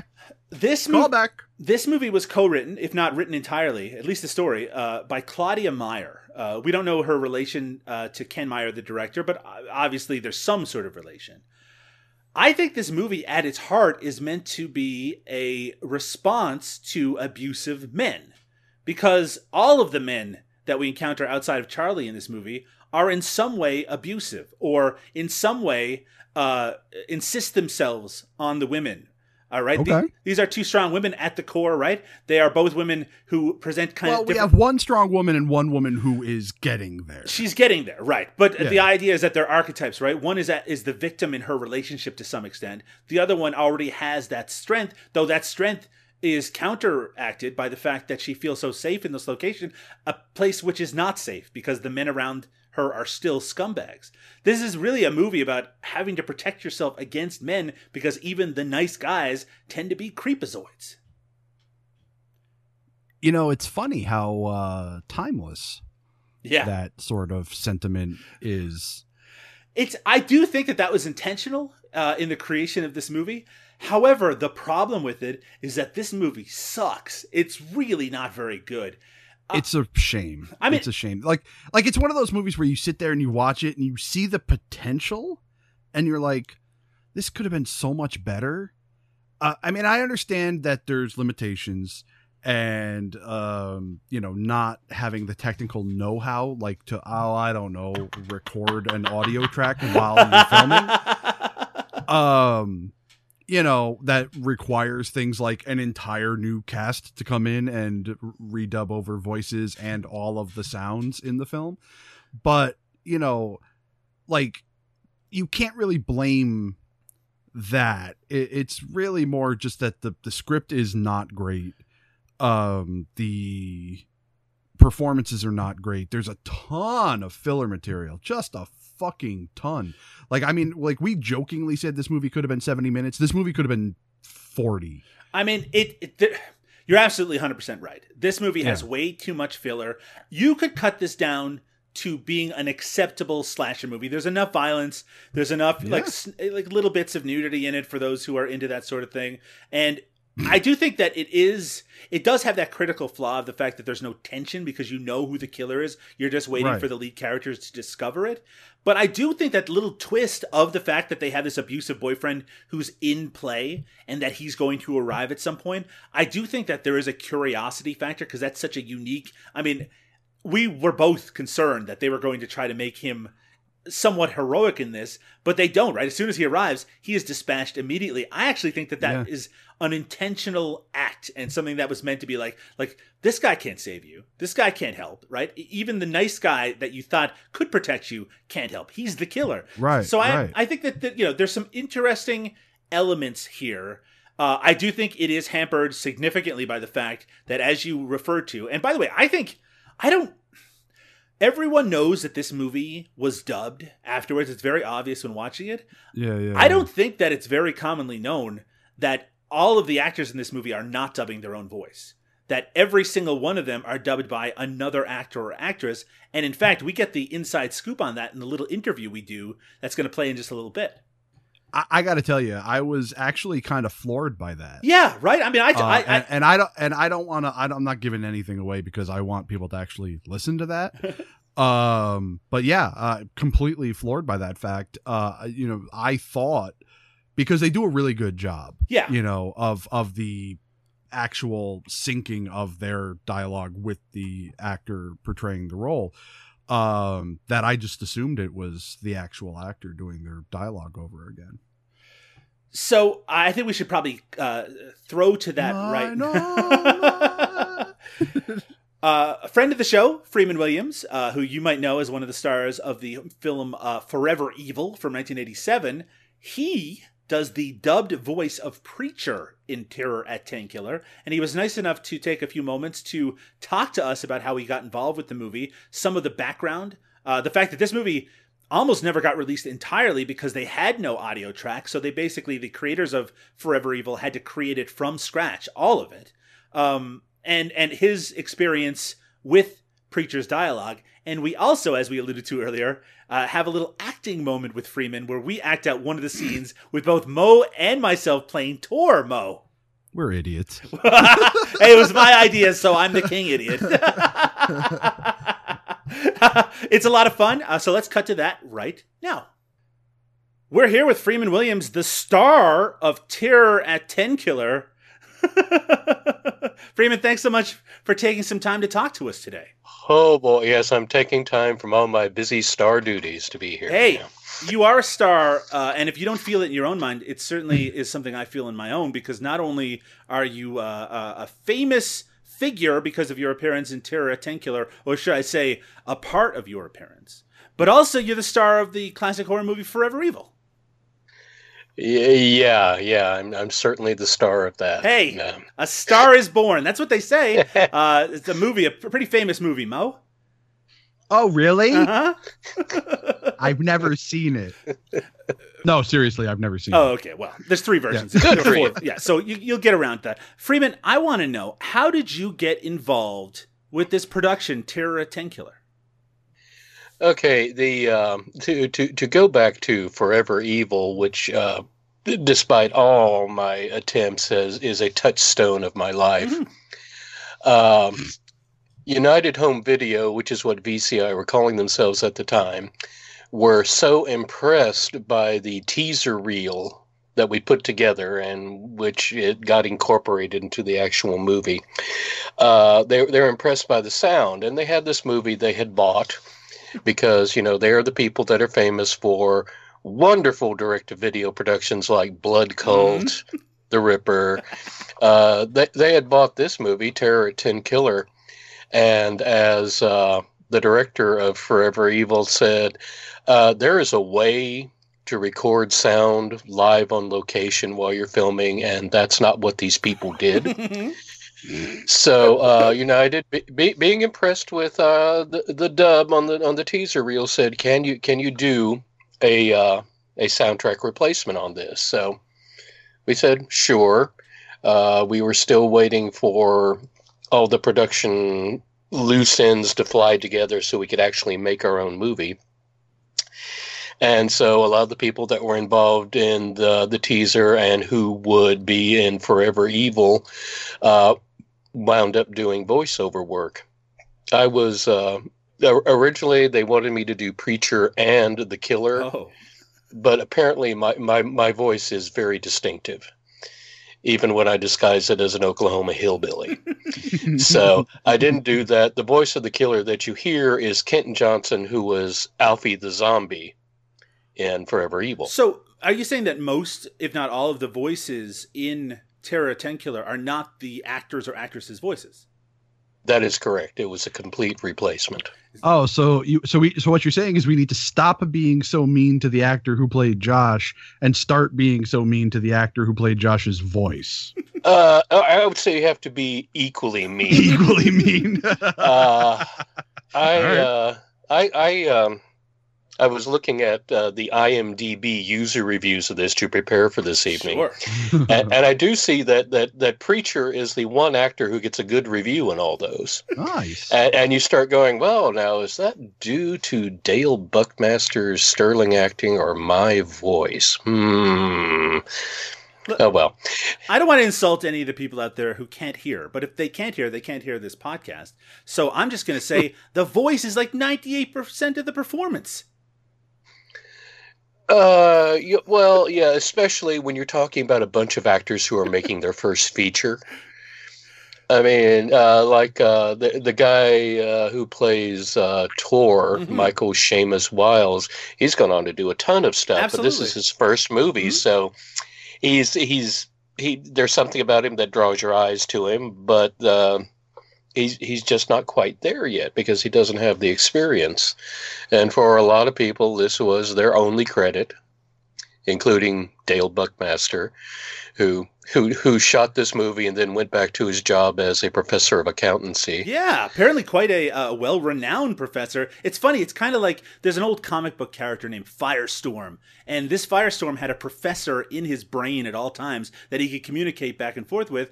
In this case, it's sort of like the opposite, right? In that the professor was in the body and you were in his brain. That is an extremely nerdy deep cut. no kidding, right? Yeah. Yeah. uh, Freeman, uh, Freeman, when you were, I mean, this is a long time back, and and uh, I understand if you don't remember many of the details, but do you remember if you had a script for the movie?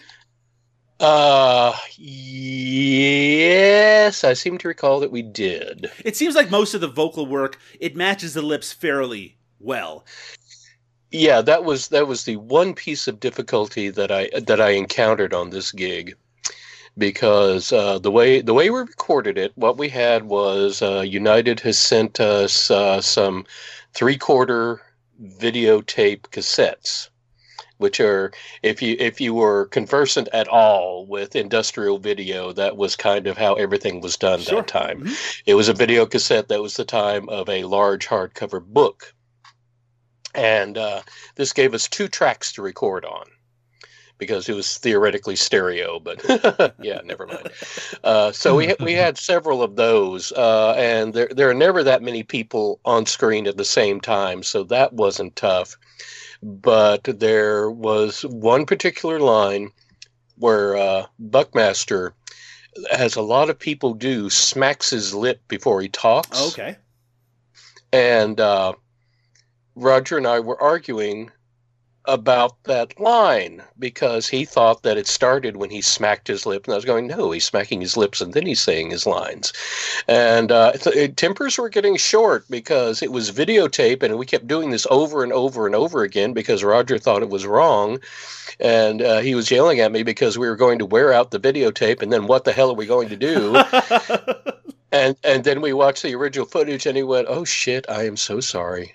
You know, and you know, he, he, he, he was a man. He owned his mistake, and uh, then then we we nailed it on the next on the next go through. But uh, yeah, I, I seem to recall that we had a script. I'm not sure if somebody just had to sit down with the videotape Right. and print it out like that. It's it's too long ago. It's interesting because there are segments of the movie, like long driving segments, which uh, you never see any faces uh, speaking at all, and it, you get the sense when watching it. And I know it's probably been a while since you have that that the actors Definitely. just had to improvise a few lines, or maybe someone had to write the lines for them just to fill up that space, because otherwise it would just be a car driving for six or seven minutes. Mm-hmm. Yeah, they're just like Manos, the hands of fate. Now I have a, Or- or- I have a question for you, Freeman, and this might be a, a kind of a, a strange one, but so the audio was directed by Roger Evans, the director of Forever Evil.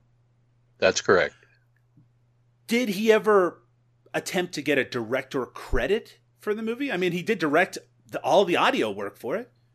No, no, he, he considered it work for hire, Mhm. which is what it was, and it also gave him plausible deniability. So the the plausible deniability that only you don't have, Freeman, because you're the only voice that is credited for the movie. Is it? Am I? I believe so. I think everyone else listed in the Internet Movie Database and in the closing credits are just the actors who appear in the movie, and you're the only one is, who is uncredited as a voice in the Internet Movie Database. Oh well, Hey, that's not oh well. That's exciting. Your voice lives plausible on. deniability. Yeah, yeah. audio direct audio direction by Alan Smithee. Mhm. Yeah, well, well, we we actually wound up over the years doing doing more voice replacement jobs for United uh, when they they went back to being BCI because they had a lot of uh, old serials, which uh, the only sources that they have the uh, the audio was just really muddled and mangled. So uh, I'm I'm I'm my voice at least is walking around in the Phantom. Hmm. Uh, and I wound up I wound up being the same guy every time. It was the guy who was usually a villain on Three Stooges shorts. and and curse my curse my eyes, I cannot remember his name, but I, I always wound up being that guy. Now, uh, again, long time ago, but when it comes to enveloping the character of Preacher in Terror Tenkiller, how different? Now, I, I sent you some audio clips earlier, so you can get a sense of what the voice you were doing back then was. What, what kind of changes did you have to make to your own voice to make that work? Uh, I, uh, I I put in a little bit of uh, cigarette rasp, which was actually pretty easy because I smoked at the time, and uh, definitely tried to put some country in there. I'm not conversant enough with Oklahoma accents to really say, "Oh yes, I, I nailed that accent." So basically, we just we just went for dissolute hillbilly, and that that seemed to be good enough.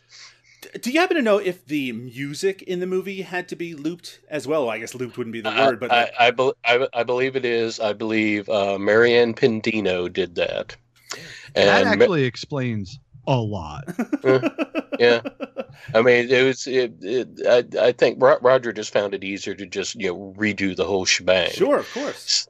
So she showed up with her uh, her electronic drum and her synthesizer and did some noodling. Marianne did the original soundtrack for Forever Evil, which was replaced by United. Uh, And the the only way you can hear any of the music that she ever wrote for Forever Evil is if you own that extremely expensive double disc special edition DVD. And there is there is a an extra that has all the photos that I took on set with the original theme song that she wrote behind it. So Really that lives on a bit, but It, do you remember offhand? I, again, I- know that it might be difficult to remember about how long it took to do the dubbing of the movie. Uh, it didn't take me long Mhm. because because preachers in so few scenes. Sure. So I think that was about a day's work. Uh, people with larger roles probably took two or three days. Two or three days, I'd say. Okay. Did you end up ever seeing the movie after it was complete? Uh, I think I may have. I think I, I've got it on VHS somewhere. I'm sure. I'm, I'm sure we got a free copy, and uh, I probably fast forwarded to my scenes, and that was it, because I I had watched the whole thing before we did the dubbing, and I just decided I didn't need to see that again. I'm only laughing, uh, Freeman, because I've seen this movie twice in the last two days. Uh, that you have. Yep. Uh, That's the danger of podcasting, my friend. did you did you have any interest in maybe checking it out when you heard that RiffTrax did a version of Terror Tenkiller? You know, I didn't know that RiffTrax did it until I started going through the IMDb reviews, Mhm. and yeah, now now I got to seek it out. It, it is on Amazon Prime to watch. I actually watched it a couple days ago. That was my f- first viewing before I did my note taking viewing. Uh, but I mean, that must be. I mean, that's kind of fun, right? I mean, to, to be part of a movie that that they are commenting on. I know that you have a lot of experience, sort of with with bad and and strange movies, anyway. Yeah, yeah, I do. And and admittedly, when uh, Mystery Science Theater, the original, was on the air, I always had nightmares. That one week, uh, this week, Forever Evil. Ah, crap. I mean, I know, I know, I've got a VHS somewhere of Rhonda Shear, you know, totally dissing Forever Evil, especially the script. But uh, Well, I'm going to guess since nobody nobody told you that RiffTrax took uh, took on this movie, that it's unlikely that you got any uh, further money for for the licensing of that movie. oh, you're going to have to excuse me while I roll around on the ground laughing. so, just to summarize, this was a gig uh, from a crew of people that were already prepping for uh, uh, Forever Evil at the time. They were all together Yeah. anyway. They had the capacity to do this dub, so they dubbed the movie so it could be released. And at that point, once it was finished, you kind of washed your hands of this movie entirely. Oh yes, I, I did the Pontius Pilate bit, definitely. uh, well, I have some great news for you, Freeman. We are going to bring you back to 1986, where you are once again without any. Like, it's funny because now I think about it. I told you you were doing this without without asking at all if you were comfortable with it. Uh, oh, what the hell? and you are going to envelop Preacher once again. Uh, I have some lines here for you to run, and I'm going to be first. I'm going to be Tor as a response to your dialogue, and then we're going to run it through once more, and we're going to let Mo have a shot at it. Yeah, let me through, let me read through this once so I can get an idea. You watch the movie, Uh, you know what he says. Does doesn't mean I paid attention. Oh my goodness! Oh my goodness! Well, I'm, look, I promise Mo, since I have editorial control, that I'm not going to make you look any more foolish than the dialogue already is. Mm-hmm. hmm You feel good about that? Uh huh. All right, Freeman, how do you feel about running through this right now? Oh, let's do it. All right. Okay, so let's see. I've, these are sides, so I've Mhm. just got uh, preacher's lines here. Yeah, well, the, the, it's, the Uh, ones in quotation are preacher's lines, and the last three that are there, or the last section, is just what Tor's response is. Oh, okay. Yes, now I see. So I get a little soliloquy. Mm-hmm. All right. Wait, uh, uh, okay, let me face away from the microphone because I'm about to clear my throat. An actor Fucking prepares. aller- allergies. Jesus. Hey, it's the time of the year. right. Yep. Might actually help with the Well, well, well. Things looking up out here. Those two sweet little old things are going to get mighty lonely out here without anybody taking care of them. Matter of fact, a lot of dirty old men out here with nasty minds. Guess I'll have to keep an eye on him. Shit. Maybe I'll keep two eyes on him. You just watch it, old man. If you're half as smart as you think you are, you'll stay on this side of the lake. What are you going to do? Cut my arm off? I've got chills, Mo. I I think that's perfection. I don't even think I need to. oh, you this. just don't want to, but you're gonna. All right. we got to run through it once more, Freeman. I think you did. Actually, it was shocking how quickly you would you it you made it sound exactly like it does in the movie. well, you know, when you're a one trick pony. hey, when the trick's this good, you only need one trick. Yeah, that's true. I also I also do a really good Dr. Watson, but that's neither here nor there. Watson, the needle. How about that? Yeah. All right, let's try this again. All right, let's see if I can do this without screwing up a second time. well, well, well. Things looking up out here. Those two sweet little old things are going to get mighty lonely out here without anybody taking care of them. Matter of fact, a lot of dirty old men out here with nasty minds. Guess I'll have to keep an eye on them. Shit, maybe I'll keep two eyes on them. You just watch it, old man. If you're half as smart as you think you are, you'll stay on this side of the lake. I don't want to. Ooh, Oh, yeah. oh, oh, I think you caught Tor right there. There you go. I, That was I ain't gonna mess with Tor. Not after. I was that. thinking. I, I honestly, I was thinking of nothing but death and boobies there. So of course, that's your usual mindset. that, that's actually what I normally think of. So. Uh, Freeman, thank you so much for taking a little bit of time to talk about uh, Terror at Tenkiller with us. Uh, Do you have anything to promote or plug while we're here? uh not yet. Not yet. Well, I know that you're on the internet on social media. Perhaps you can direct people to your uh, uh, social media presence. All right, on uh, Twitter, I'm DrFreex. That D that's D R F R E E X, and if you add a dot com to that, you're at my blog. All right. Freeman is a wonderful writer. He's a wonderful presence. We've known him for a number of years. He's also appeared on uh, Eric Roberts is the Fucking Man, my other podcast, and was a wonderful guest there. Freeman, thank you so much. I know that uh, scheduling this was a bit of a nightmare uh, entirely because of me, uh, and I really, I'm really glad that you were able to to give us a little insight into how this movie came together. Uh, Doug, it's always a pleasure. Thanks for having me. No worries at all. I'll talk to you soon. Okay. Take care. Bye bye. Peace. All right, Mo, that was Terror at Tenkiller from the year 1986 on the classic no budget nightmare scale from 0 to 45. Mo, where do you put it? About a negative two. it's no, no, no, no, no. It's no. On honestly, there's a moment in this movie where I was really genuinely confused about the pacing because it was like this movie's slow as dirt, but I'm not terribly bored. Mhm. You know, like like the it, you know stuff happens. You know, there's a lot of filler, sure, but it keeps moving. Um, it's it it's not a good movie. Like it'd be it'd be very wrong to say this is a good movie. Sure. What this what this is is I mean it's I, what's what's the word I'm I think there's for? something intriguing about this. movie. Yeah, yeah, exactly. If, if they had because of the year that this came out, there's no excuse for them to have not had at least like three more kills.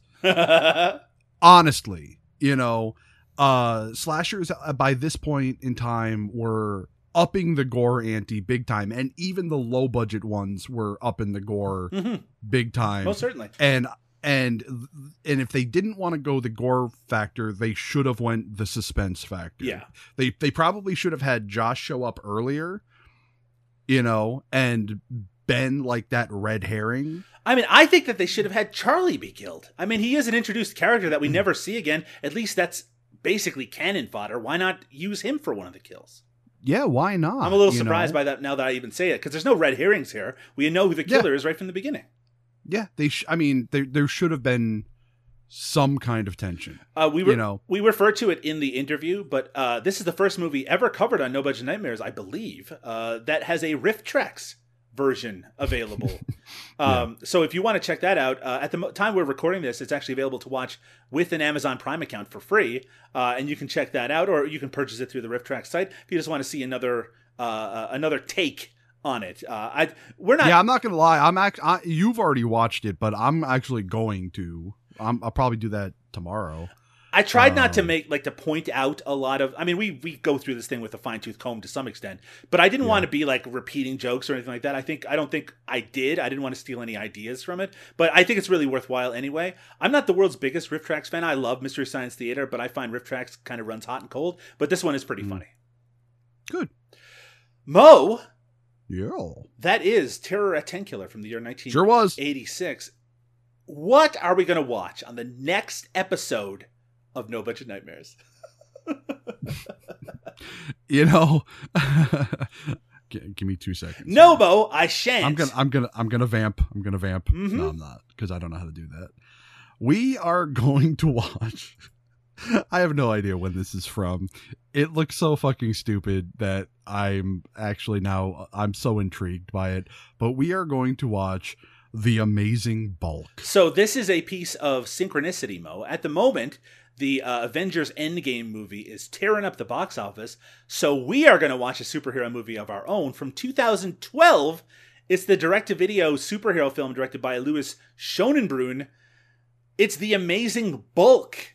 Uh, it's considered a mockbuster, Mo, but what what is most known for is that all the visuals are pretty much stock imagery and uh, stock footage, and it's all shot against a green screen. I have not seen the whole thing. I do own a copy of it.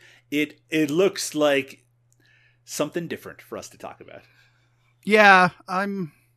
I'm interested in seeing, um, just how much of a success or failure this particular film is. Mo, I would strongly recommend hopping on YouTube right now and looking up a few co- few clips of the movie, the movie The Amazing Bulk. I put a couple of uh, animated gifs on my uh, Twitter feed a couple days ago, and the reaction was pretty strong. So, yeah, on the next episode of No Budget Nightmares, 2012's The Amazing Bulk. Mo, if people want to check out more about No Budget Nightmares, how can they do so?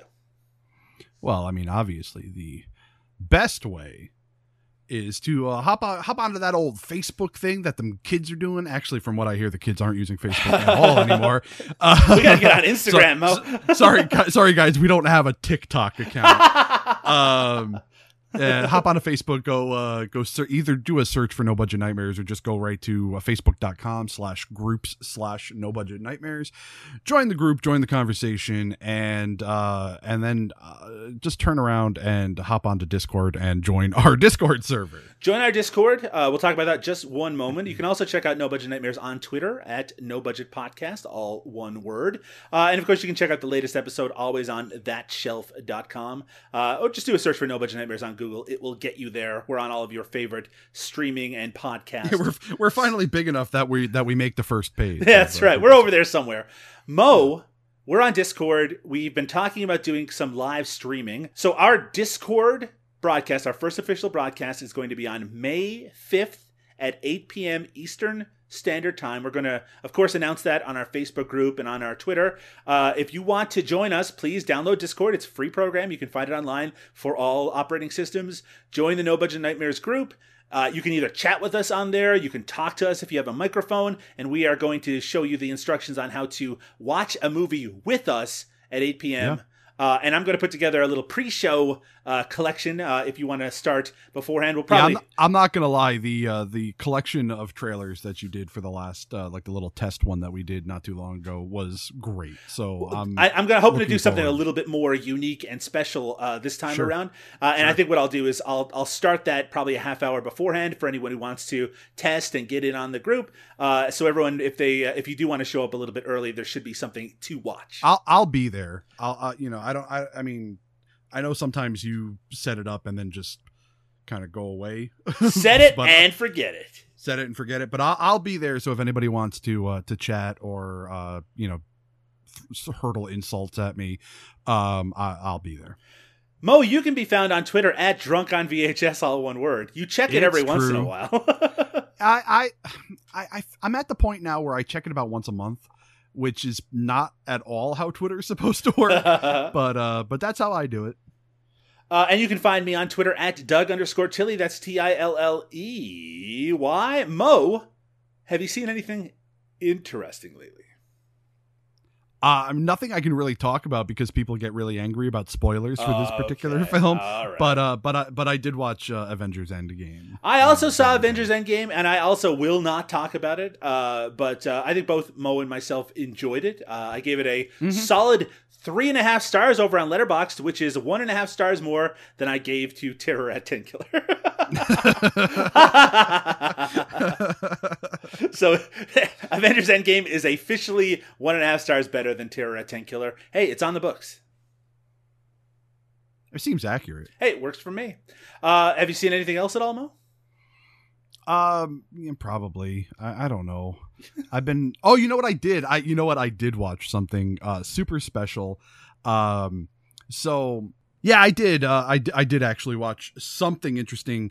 Um, AGFA did a uh a- a team up with something weird to put out a previously thought lost film Mm-hmm. um, that apparently they found a copy of in somebody's basement. You know how it always ends up going with Yeah. these things. Like there's just one random fucking you know 35 millimeter print of it uh, sitting in somebody's basement. They did a 4K restoration of it. Why I have no fucking idea. But they but and then they put out a release of Bat Pussy. Oh, I remember when that was uh, screening after they did the restoration. Yeah. So oh, I'm sorry, this isn't a 4K restoration; it's a 2K restoration. But yeah, um, I, so I watched it the other day, uh, having never seen it before, and I got to tell you, it is one of the weirdest things I've ever seen. Uh, it's it's essentially a it's essentially 50 straight minutes of two people attempting to have sex and calling each other motherfuckers the entire time. um, and then uh, Bat Pussy getting wind of it and uh, attempting to either stop it or join it. I couldn't quite figure it out, but gets sucked into it. No pun intended. Um, as well. I- I'm not going to talk too much about it. I think if if you're interested in this sort of weird kind of smut, yeah, go to somethingweird.com and uh and check that out it's it's an experience to say the least Well, I'm very curious to check it out. I mean, I have heard about it. I was actually slightly controversial. I think they showed it at Fantastic Fest a couple years ago when they were dealing with a lot of controversy at the time. Uh, I do want to mention one movie myself before we finish up. I watched. Uh, it's actually available to watch for free on both Tubi, uh, T-U-B-I, uh, the streaming service, as well as on Midnight Pulp, the streaming service. This is a movie that was released by Arrow, I think, a couple of years ago. It's called Hired to Kill from the year 1990. It stars Brian Thompson, who you might recognize. He was uh, the bad guy. He was in The Terminator. You'd recognize his face. He has kind of a long, meaty face.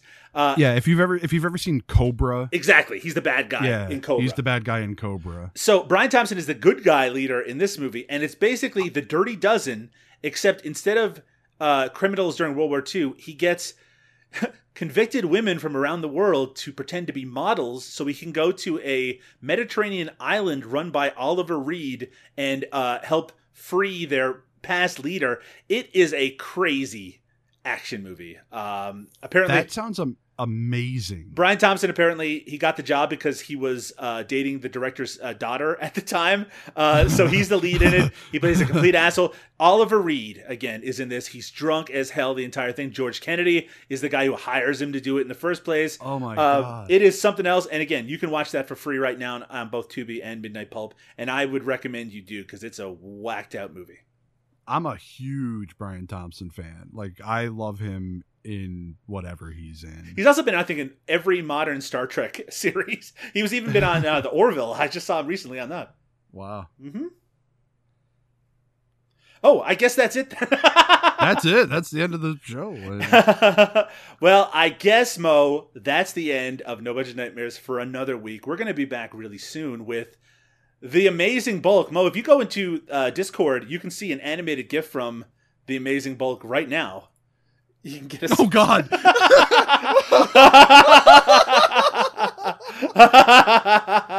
so, uh, oh oh my god, this is gonna be great. So that gives you an idea of what to expect. There's going to be a lot of laughter. Uh, we'll see you very soon. Uh, good night, everybody. Good night.